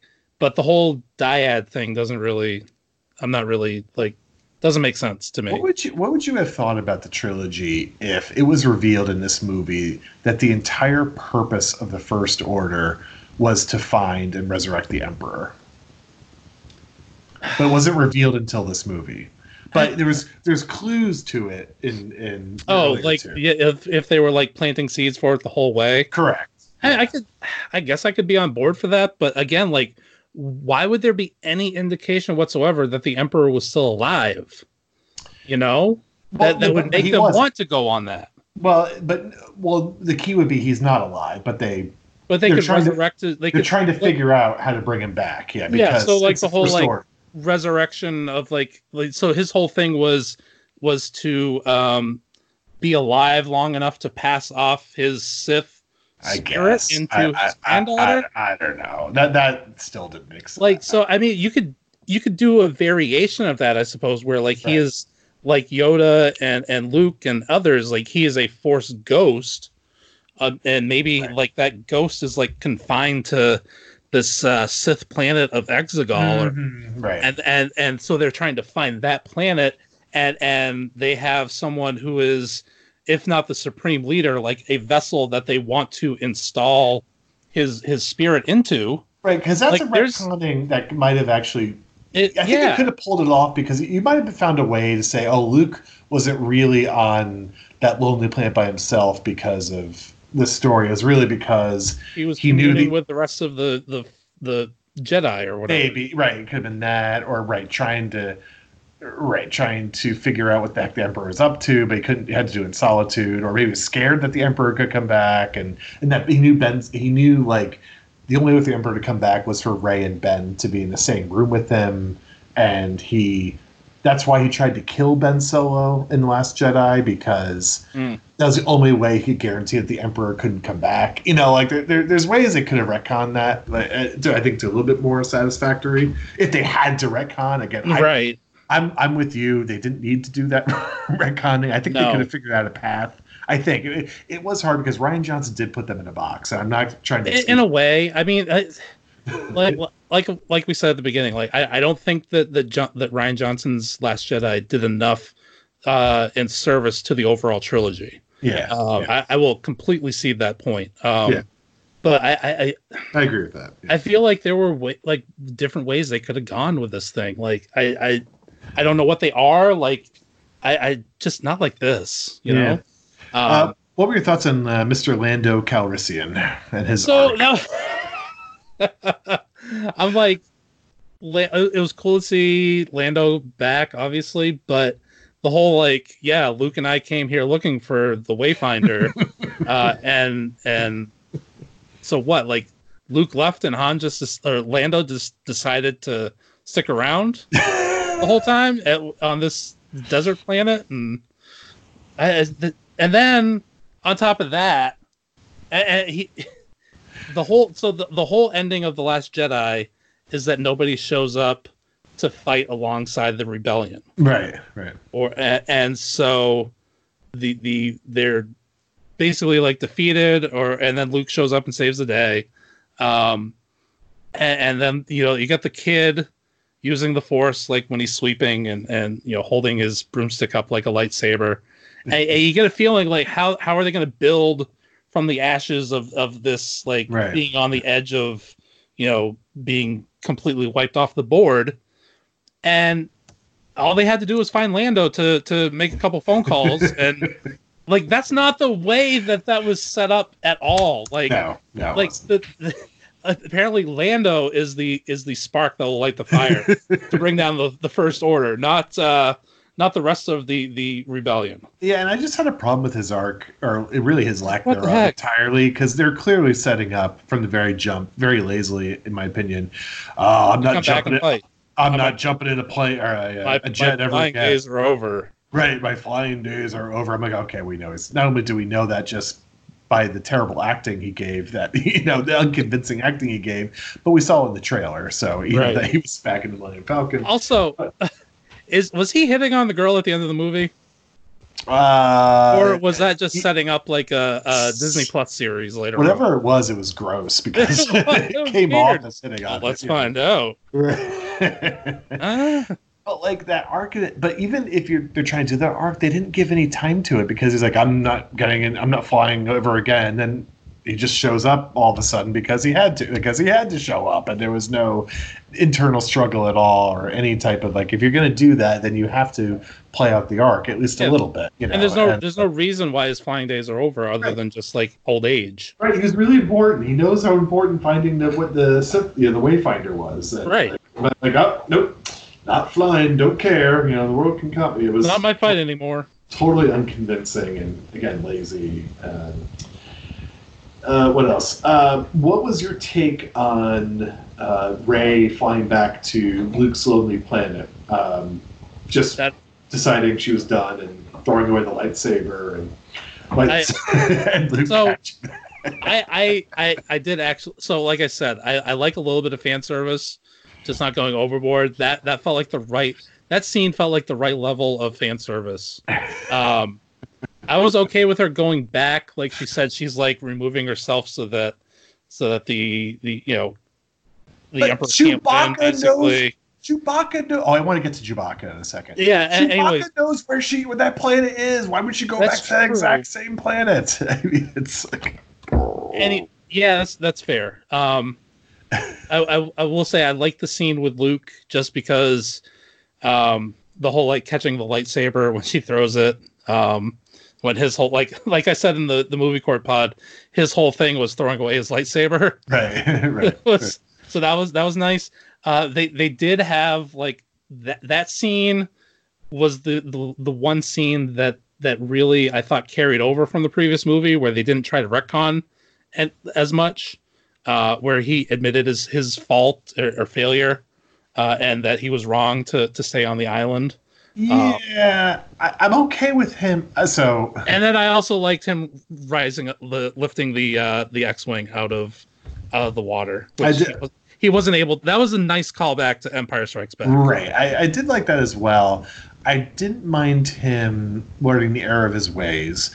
I did I, again. I did think it was a huge. I think it was a bit of a middle finger than you did, having Rey throw the lightsaber and him catching it. You know, because that was a big that was a big spark point for the polarization of Last Jedi. Was you know everyone thought he just wouldn't do that. It was sort of an fu to Force Awakens that there's a big momentum to finding him and he just you know throw away his own lightsaber. Um, uh, it was again. I think it was just a little bit offensive, too a little too much to uh, uh, flip off Last Jedi like that for me. But I understand your point being it's it completes a circle. Um, Right. So fair enough.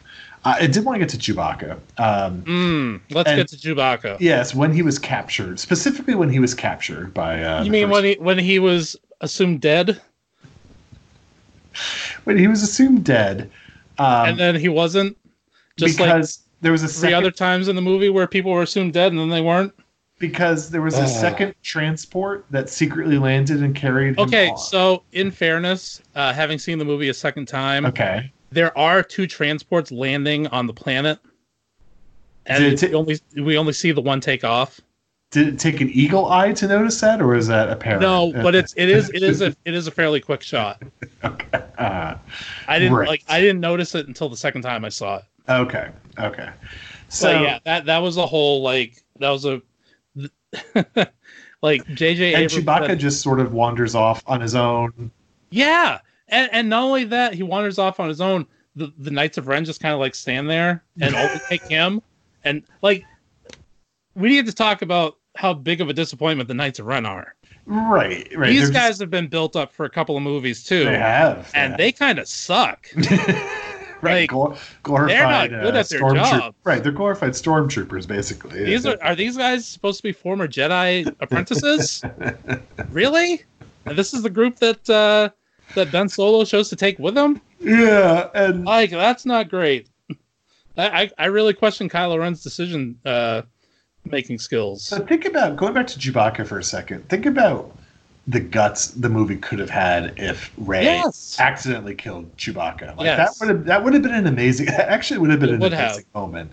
But Um, yeah, sorry. What I was going to get to was Abrams said in an interview that uh, watching The Last Jedi and what Rian Johnson did with it gave him the courage to to really like make some make some bold decisions and stuff.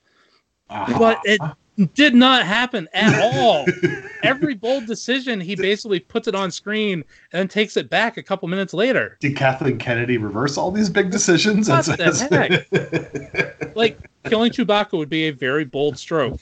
They, they do it and then they take it back. right, right. And, know, and a very they unconvincing, unsuspense, unsuspenseful. Like they didn't even let Chewie. You think Chewie was dead for like what two minutes? I mean, it was like I don't know, a minute. You thought Chewie was dead? Like no, it- and, and, the, and the audience knows it way longer than before the uh, before the characters find out that he's still alive. Right, right, right. So that was that was that might have been that might have been truly one of the worst like 10 It really minutes of was. Star Wars history. Like that that 10 minute stretch. It was just inexplicable. And I but however, I will say Rey and Kylo battling over the starship of the Force with It ending, was. ending with Rey and the lightning bolts from her hands. That, That was, was pretty cool. That was cool. I will I will I will give it I will give it that. And and then Kylo just stands there as she runs away and flies off. right. He, he's not gonna he's not gonna chase after her and try to catch catch her. I could see him being stunned. I mean that that's a, that's a pretty But big he wasn't. He didn't Oh, have a stunned look on his face. he just kind of like watches. It's like, okay, I'll see you later. Well, he can force time with her whenever he I- wants. so it's. Uh, So I- weird. I, did, then- I, And I don't understand sorry, the rules of force timing. By the way, I, I I do think it was kind of funny and interesting that they could force time each other. But what are the rules? So like I love that force time objects. is uh, in the common lexicon. it's perfect. Yeah. But like, so, so I, I think that was a nice added t- touch in general to the trilogy. Just that they can that sure. I'm like, eh, sure, why not? But the, um, the one thing that I, I think was kind of a lame addition is the whole like transferring some of my energy force to to heal somebody. yeah, That just ugh I didn't did work. Didn't work for me. Yeah, I, I actually. hmm. So I, I I was okay with it, except I thought there was going to be rules to it. So I thought. Yeah. So like How- obviously when Ben did it, he gave he gave his life away. But Rey like has infinite like force she can give away to Uh. heal people. That that was the part I didn't follow. Like like Like other things. there'd be rules. I, I know, right? It's like it's oh god, it's such simple. It's just like you can do anything you want, just have rules to it. Like it's really not that hard. Like it, can be as fantastical as you can dream of, as long as there's even just simple rules on it. It will work, and it's believable. But Mhm. whatever. Um, what else? Can I can I ask you when when Yes. uh, and did you did you think of Avengers Endgame at all during the final battle? Because I did. Hmm. I, I there were I thought the when the whole army shows up Mhm. led by Mhm. Lando, I felt Yeah. like that was I was like they already did this with with Avengers Endgame. Right, right. Oh, it's doomed. Yeah, yeah, yeah. It was yeah. like on yeah. it was basically like on your left, right, right, right, right. you know. and then and then seriously when when Palpatine said I am all of the Sith, I leaned over to the, the person sitting next to me that I was watching it with, and I said, "And I am Iron Man." Was that a And- stra- Was that a stranger you're sitting with, or someone? No, that would have been funny. I thought you might. But I uh, leaned think over to my friend. I'm like, "I am Right. Iron Man," and she said, "I am all of the Jedi." I was like, "Oh well, yep."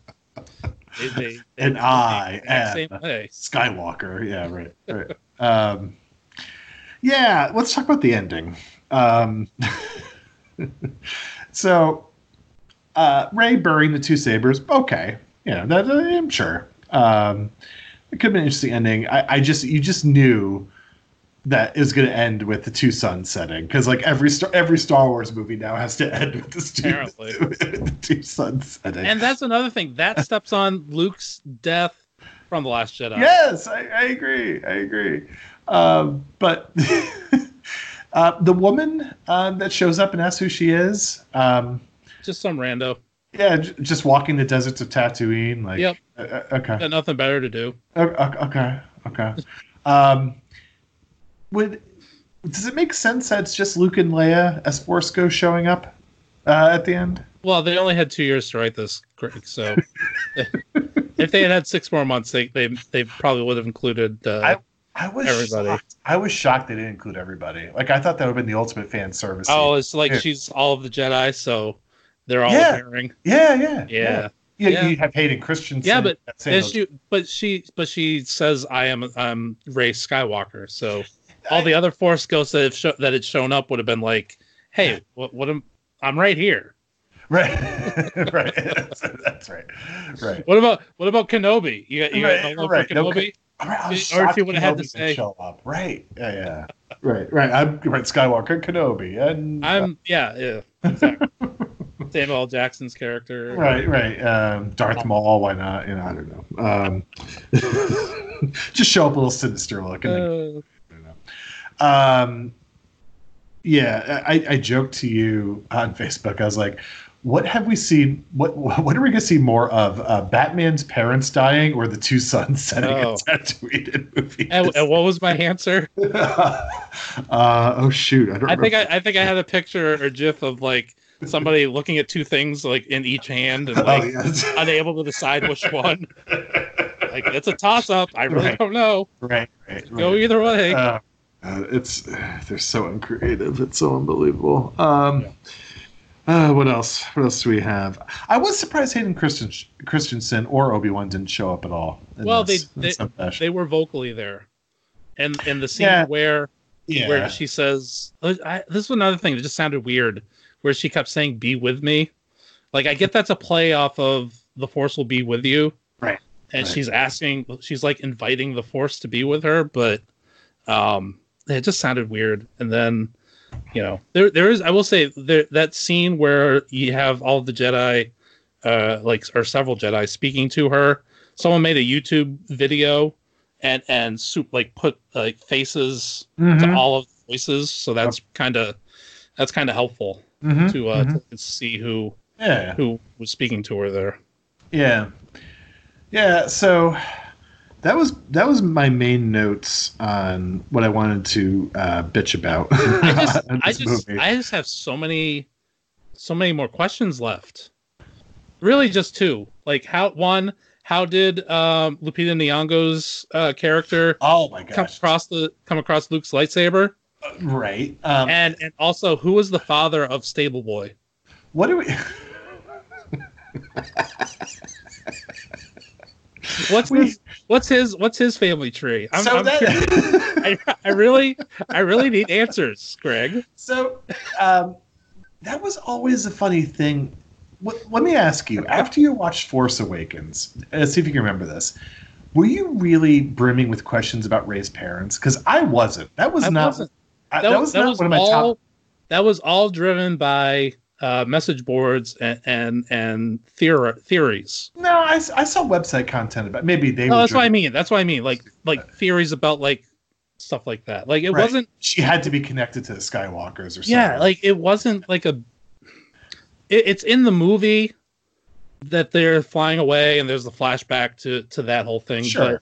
But sure. it wasn't. It it was never really like a pressing question for me. not me either. Like it wasn't. I that, that's why it was so bizarre to me that it was the obsession because I'm just like, can't Yeah. she just be Rey? You know, I'm like, Yeah. I, I don't. If it's Like, revealed later so- on, fine. It's not. Yeah. You know, it's and, uh, and so many of these stories are about nobody's like coming out and and and becoming right, becoming the heroes of, of a story right. And Snoke, and so like I I get the Snoke thing because I, I get the snoke to more of a degree than that one just because Yes. i felt i felt like it not just snoke but the whole first order that Yes. whole thing like how where they came from how they how they became what they are was right, right, was never like really clear, clearly defined or for me and so i wanted yeah it, it it wasn't so much that i needed to know snoke's origins i just needed to know like 25% more about the first order overall Mhm, to mhm. have like a better grasp of them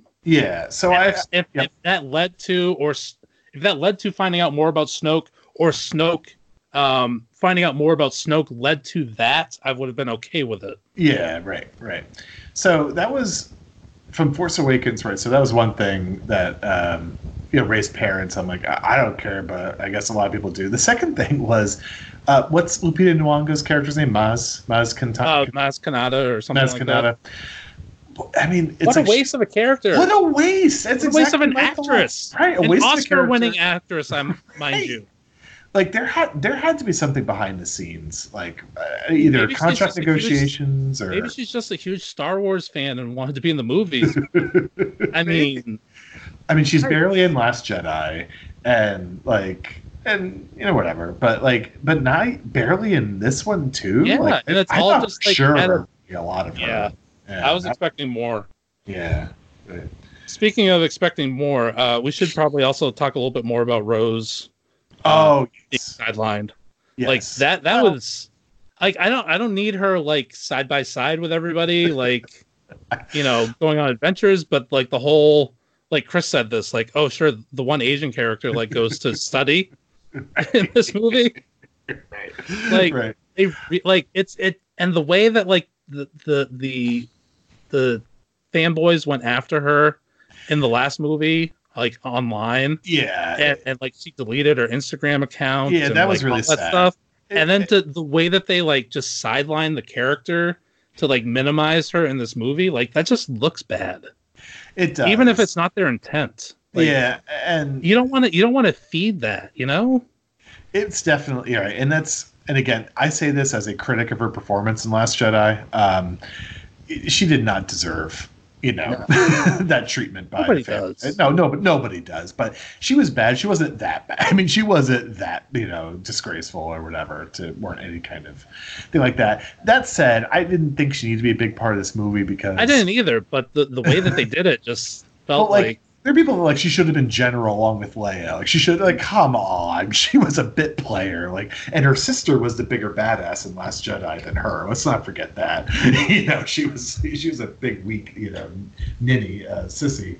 Uh, I prefer my I prefer my um what was it? Rose Tran? I prefer Yeah. the sister that doesn't get killed. That's right.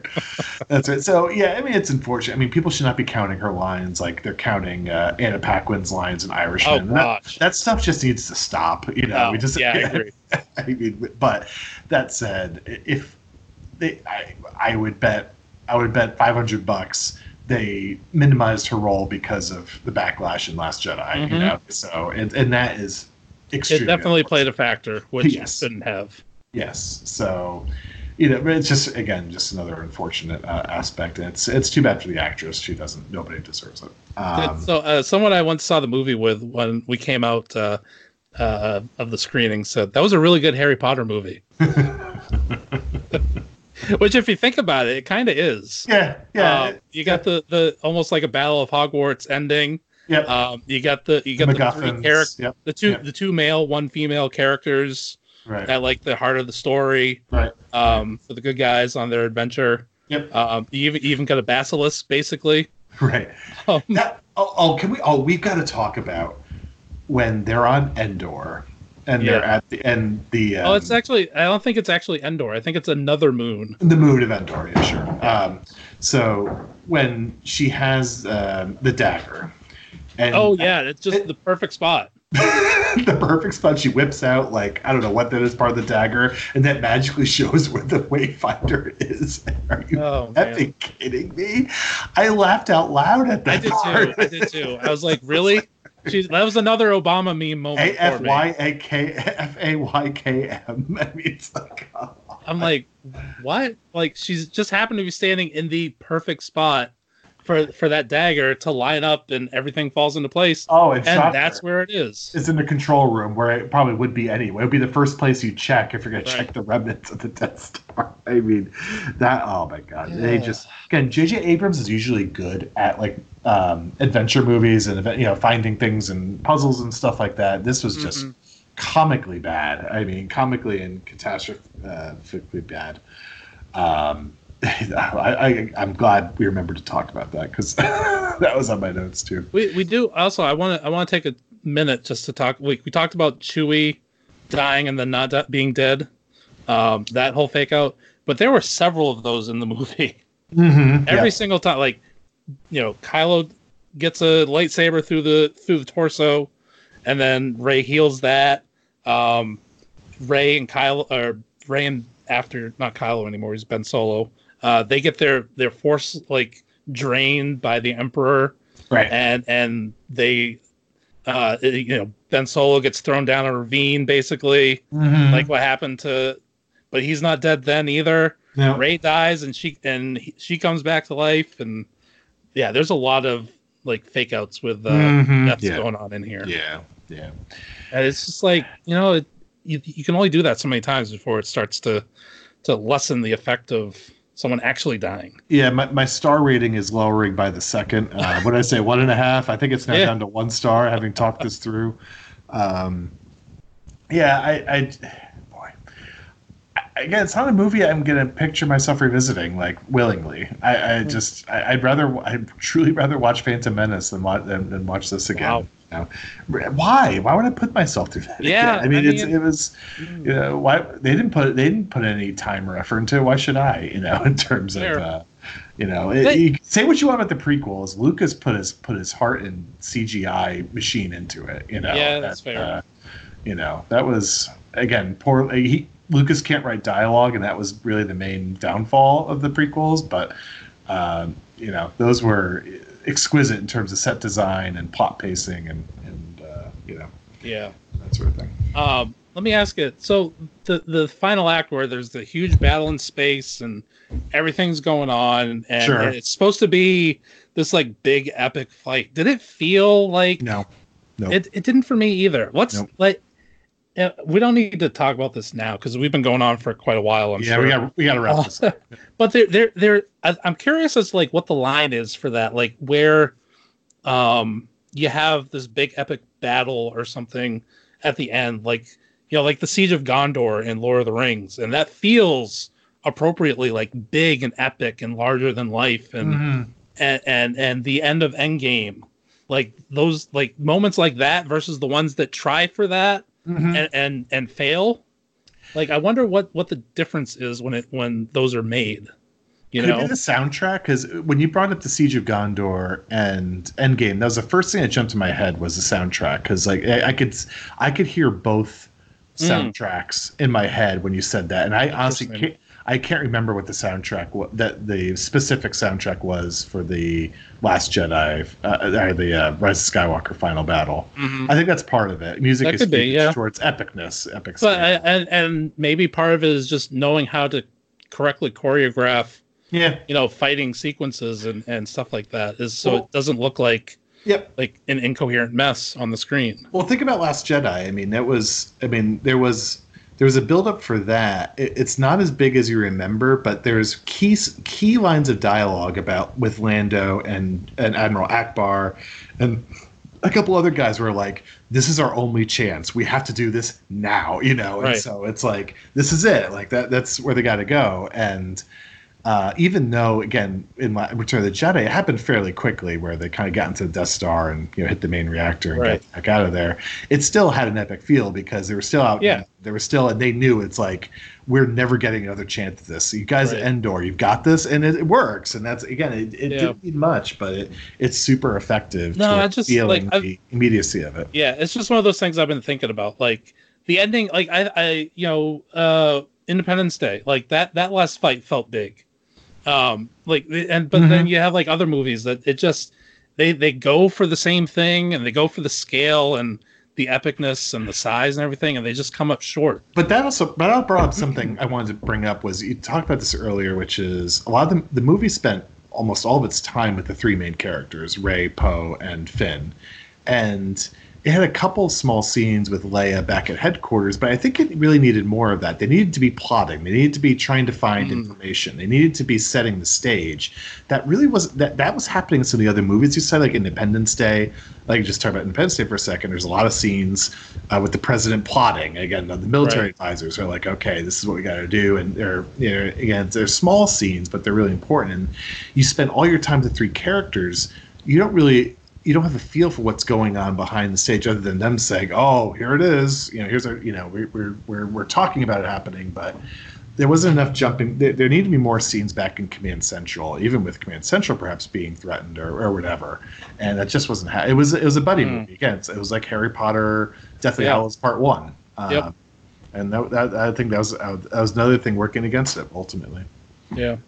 That's just, that, so that's one of the things I've been thinking about with action movies over the last like, you know, week and a half since I saw it was, you know, like just uh, is there something in the in the the um the bones or whatever of uh, or what of an action movie that that makes that final fight work versus the ones that don't like Yeah, I mean, if there's something inherent in the structure or you Mhm. know if it's just the the execution on the part of the director or you know what it is so i'm just like i'm i'm i've just it's been on my mind Yeah, Think about even. I mean, there's a big countdown to what? Like the Emperor needed 16 hours for something. Yeah, Oh, for why? like, destroyers to be active or something. Um, right? Why? And they didn't really stick with the countdown because it just kind of came and went. And obviously, it came and went. And they, People they got going, but it. there was no tension to that. There was no race against the clock on that.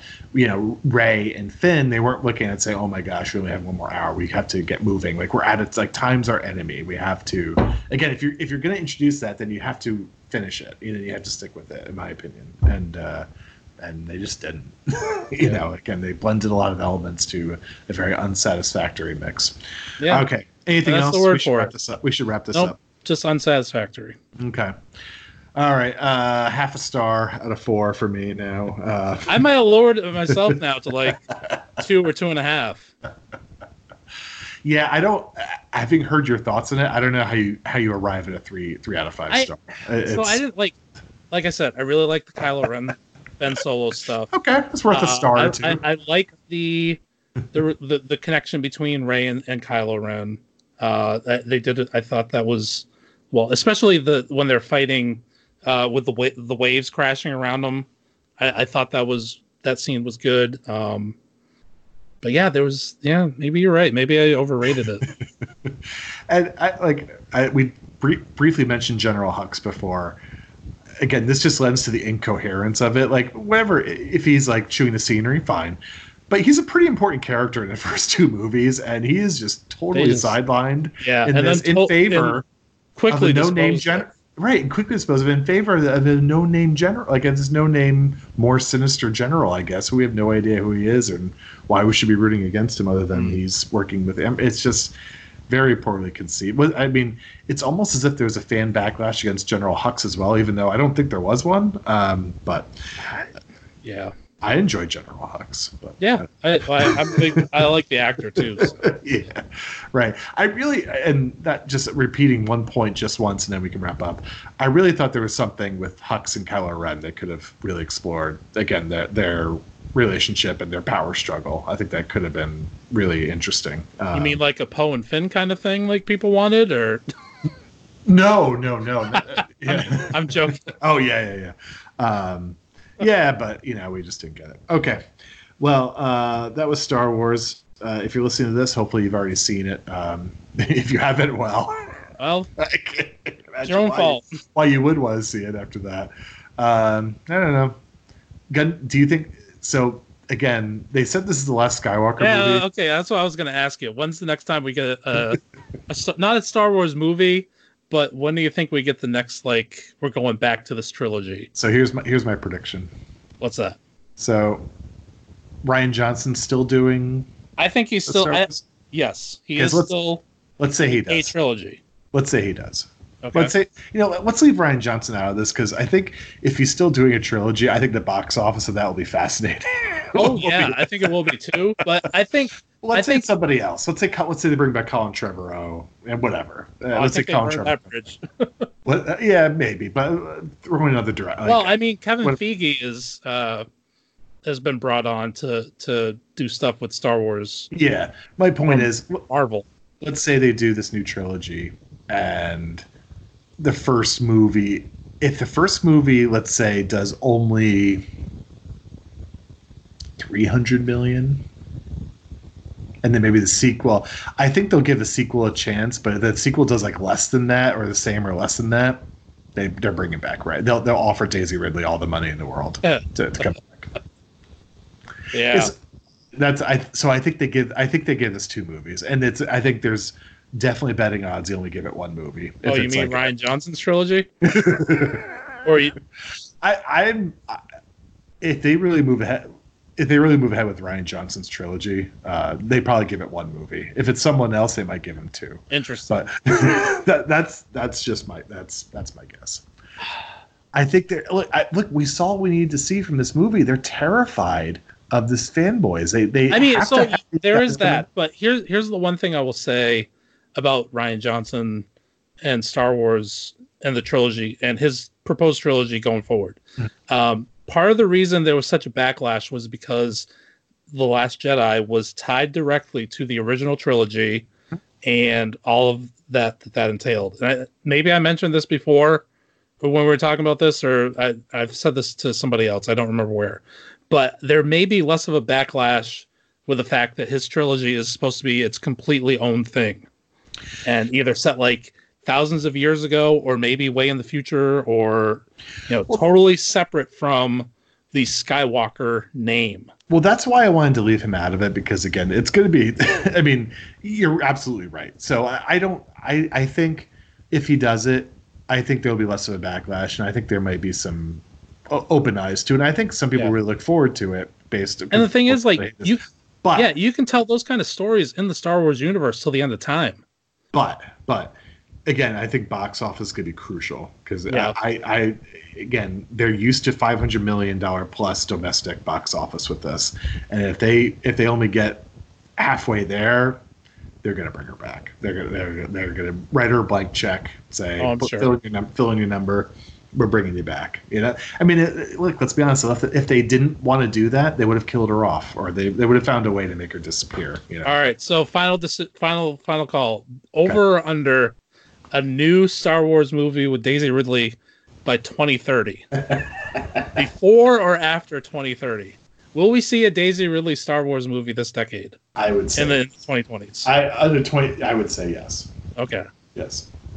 I'm going to say And I say say that knowing it'd be a huge egg on their face because they did. They have said this is the final Skywalker movie, but I'm still going. but as we learned in this movie, nothing ever really dies. no No one's, one's ever, ever really gone. No one's ever really gone. Even when even Chewie when he blows up in a transport. And guess I'm gonna he might be back too. Whether, Yeah. Uh, well, they, they they got a they got a younger guy to do the character, so yeah, to dress up. I'm gonna I'm gonna say that it's not released, but it's announced, and comes out in the early 2030s. that's that's where I'm going. so, so we have we both have zero faith in the Star Wars No, of course not. public to re, to No. go patronize new Star Wars movies without Skywalkers in them. Okay. Of course not. We should we should give a quick shout out to the Mandalorian. Um, uh, we, we- so I won't speak for you. I still got sure- two episodes left. Oh, okay. Uh, excellent, excellent Star Wars based show. If you've not Mhm. subscribed to Z Plus, see it. Go go check it out. It's worth it. It's really good. It's really authentic. Um, and it's just really solid, um, fun storytelling in the Star Wars universe. Yeah. So It's uh, like a western slash samurai yeah. uh, story in the Yeah. in the Star Wars. So good for Yeah, them. so at least we have that, you know. at least we have at least we have that. and we'll probably get more stuff like that uh, if, if I had to guess. Yeah. I mean, that's not that's not like a bold prediction, obviously, Right. since Disney Plus is around and Disney owns Star Wars, and Right. they're gonna want content. Okay. All right. So we will be back. Um, well, stay tuned to our Twitter feeds. Um, so our next box office preview podcast will not be until beginning of February. Um, we may be back uh, between then to either you know discuss uh, potential Oscar movies. When do Oscars nominations? Is it? I want to Jan- say the Oscar nominations come out in mid to late January, yeah. So we like around like the twenty second or something like that. So when they're announced, we will uh, probably do an emergency podcast to uh, to sort of sort it all out, give our early predictions, and then uh, we'll and then yeah, we'll be back. Um, and then we'll be back at the latest uh, for early February for Harley for the Harley Quinn movie, and then as events warrant. So we may have some surprise podcasts along the way. Uh, okay, Ken, it's been a fun 2019. Look forward Yeah. to 2020 break it all down. Uh, thank you for give uh, rate us, give us five stars, please. Uh, if you enjoyed this, even if you didn't, give us five stars, please, on Spotify, Apple Podcasts, wherever you get your musics from. Once again, onstagebop at gmail.com uh, for any feedback or any topic suggestions, uh, any seed and C categories. Uh, if we get enough questions, we may do a mailbag. We'll see. Uh, otherwise, uh, this has been long enough. Let's wrap up. Yeah, For, Ken- Uh, for we Ken already did all the exit stuff. for Ken Let's, Jones. let's get out of here. This is Greg Earhart. See you in 2020. Adios.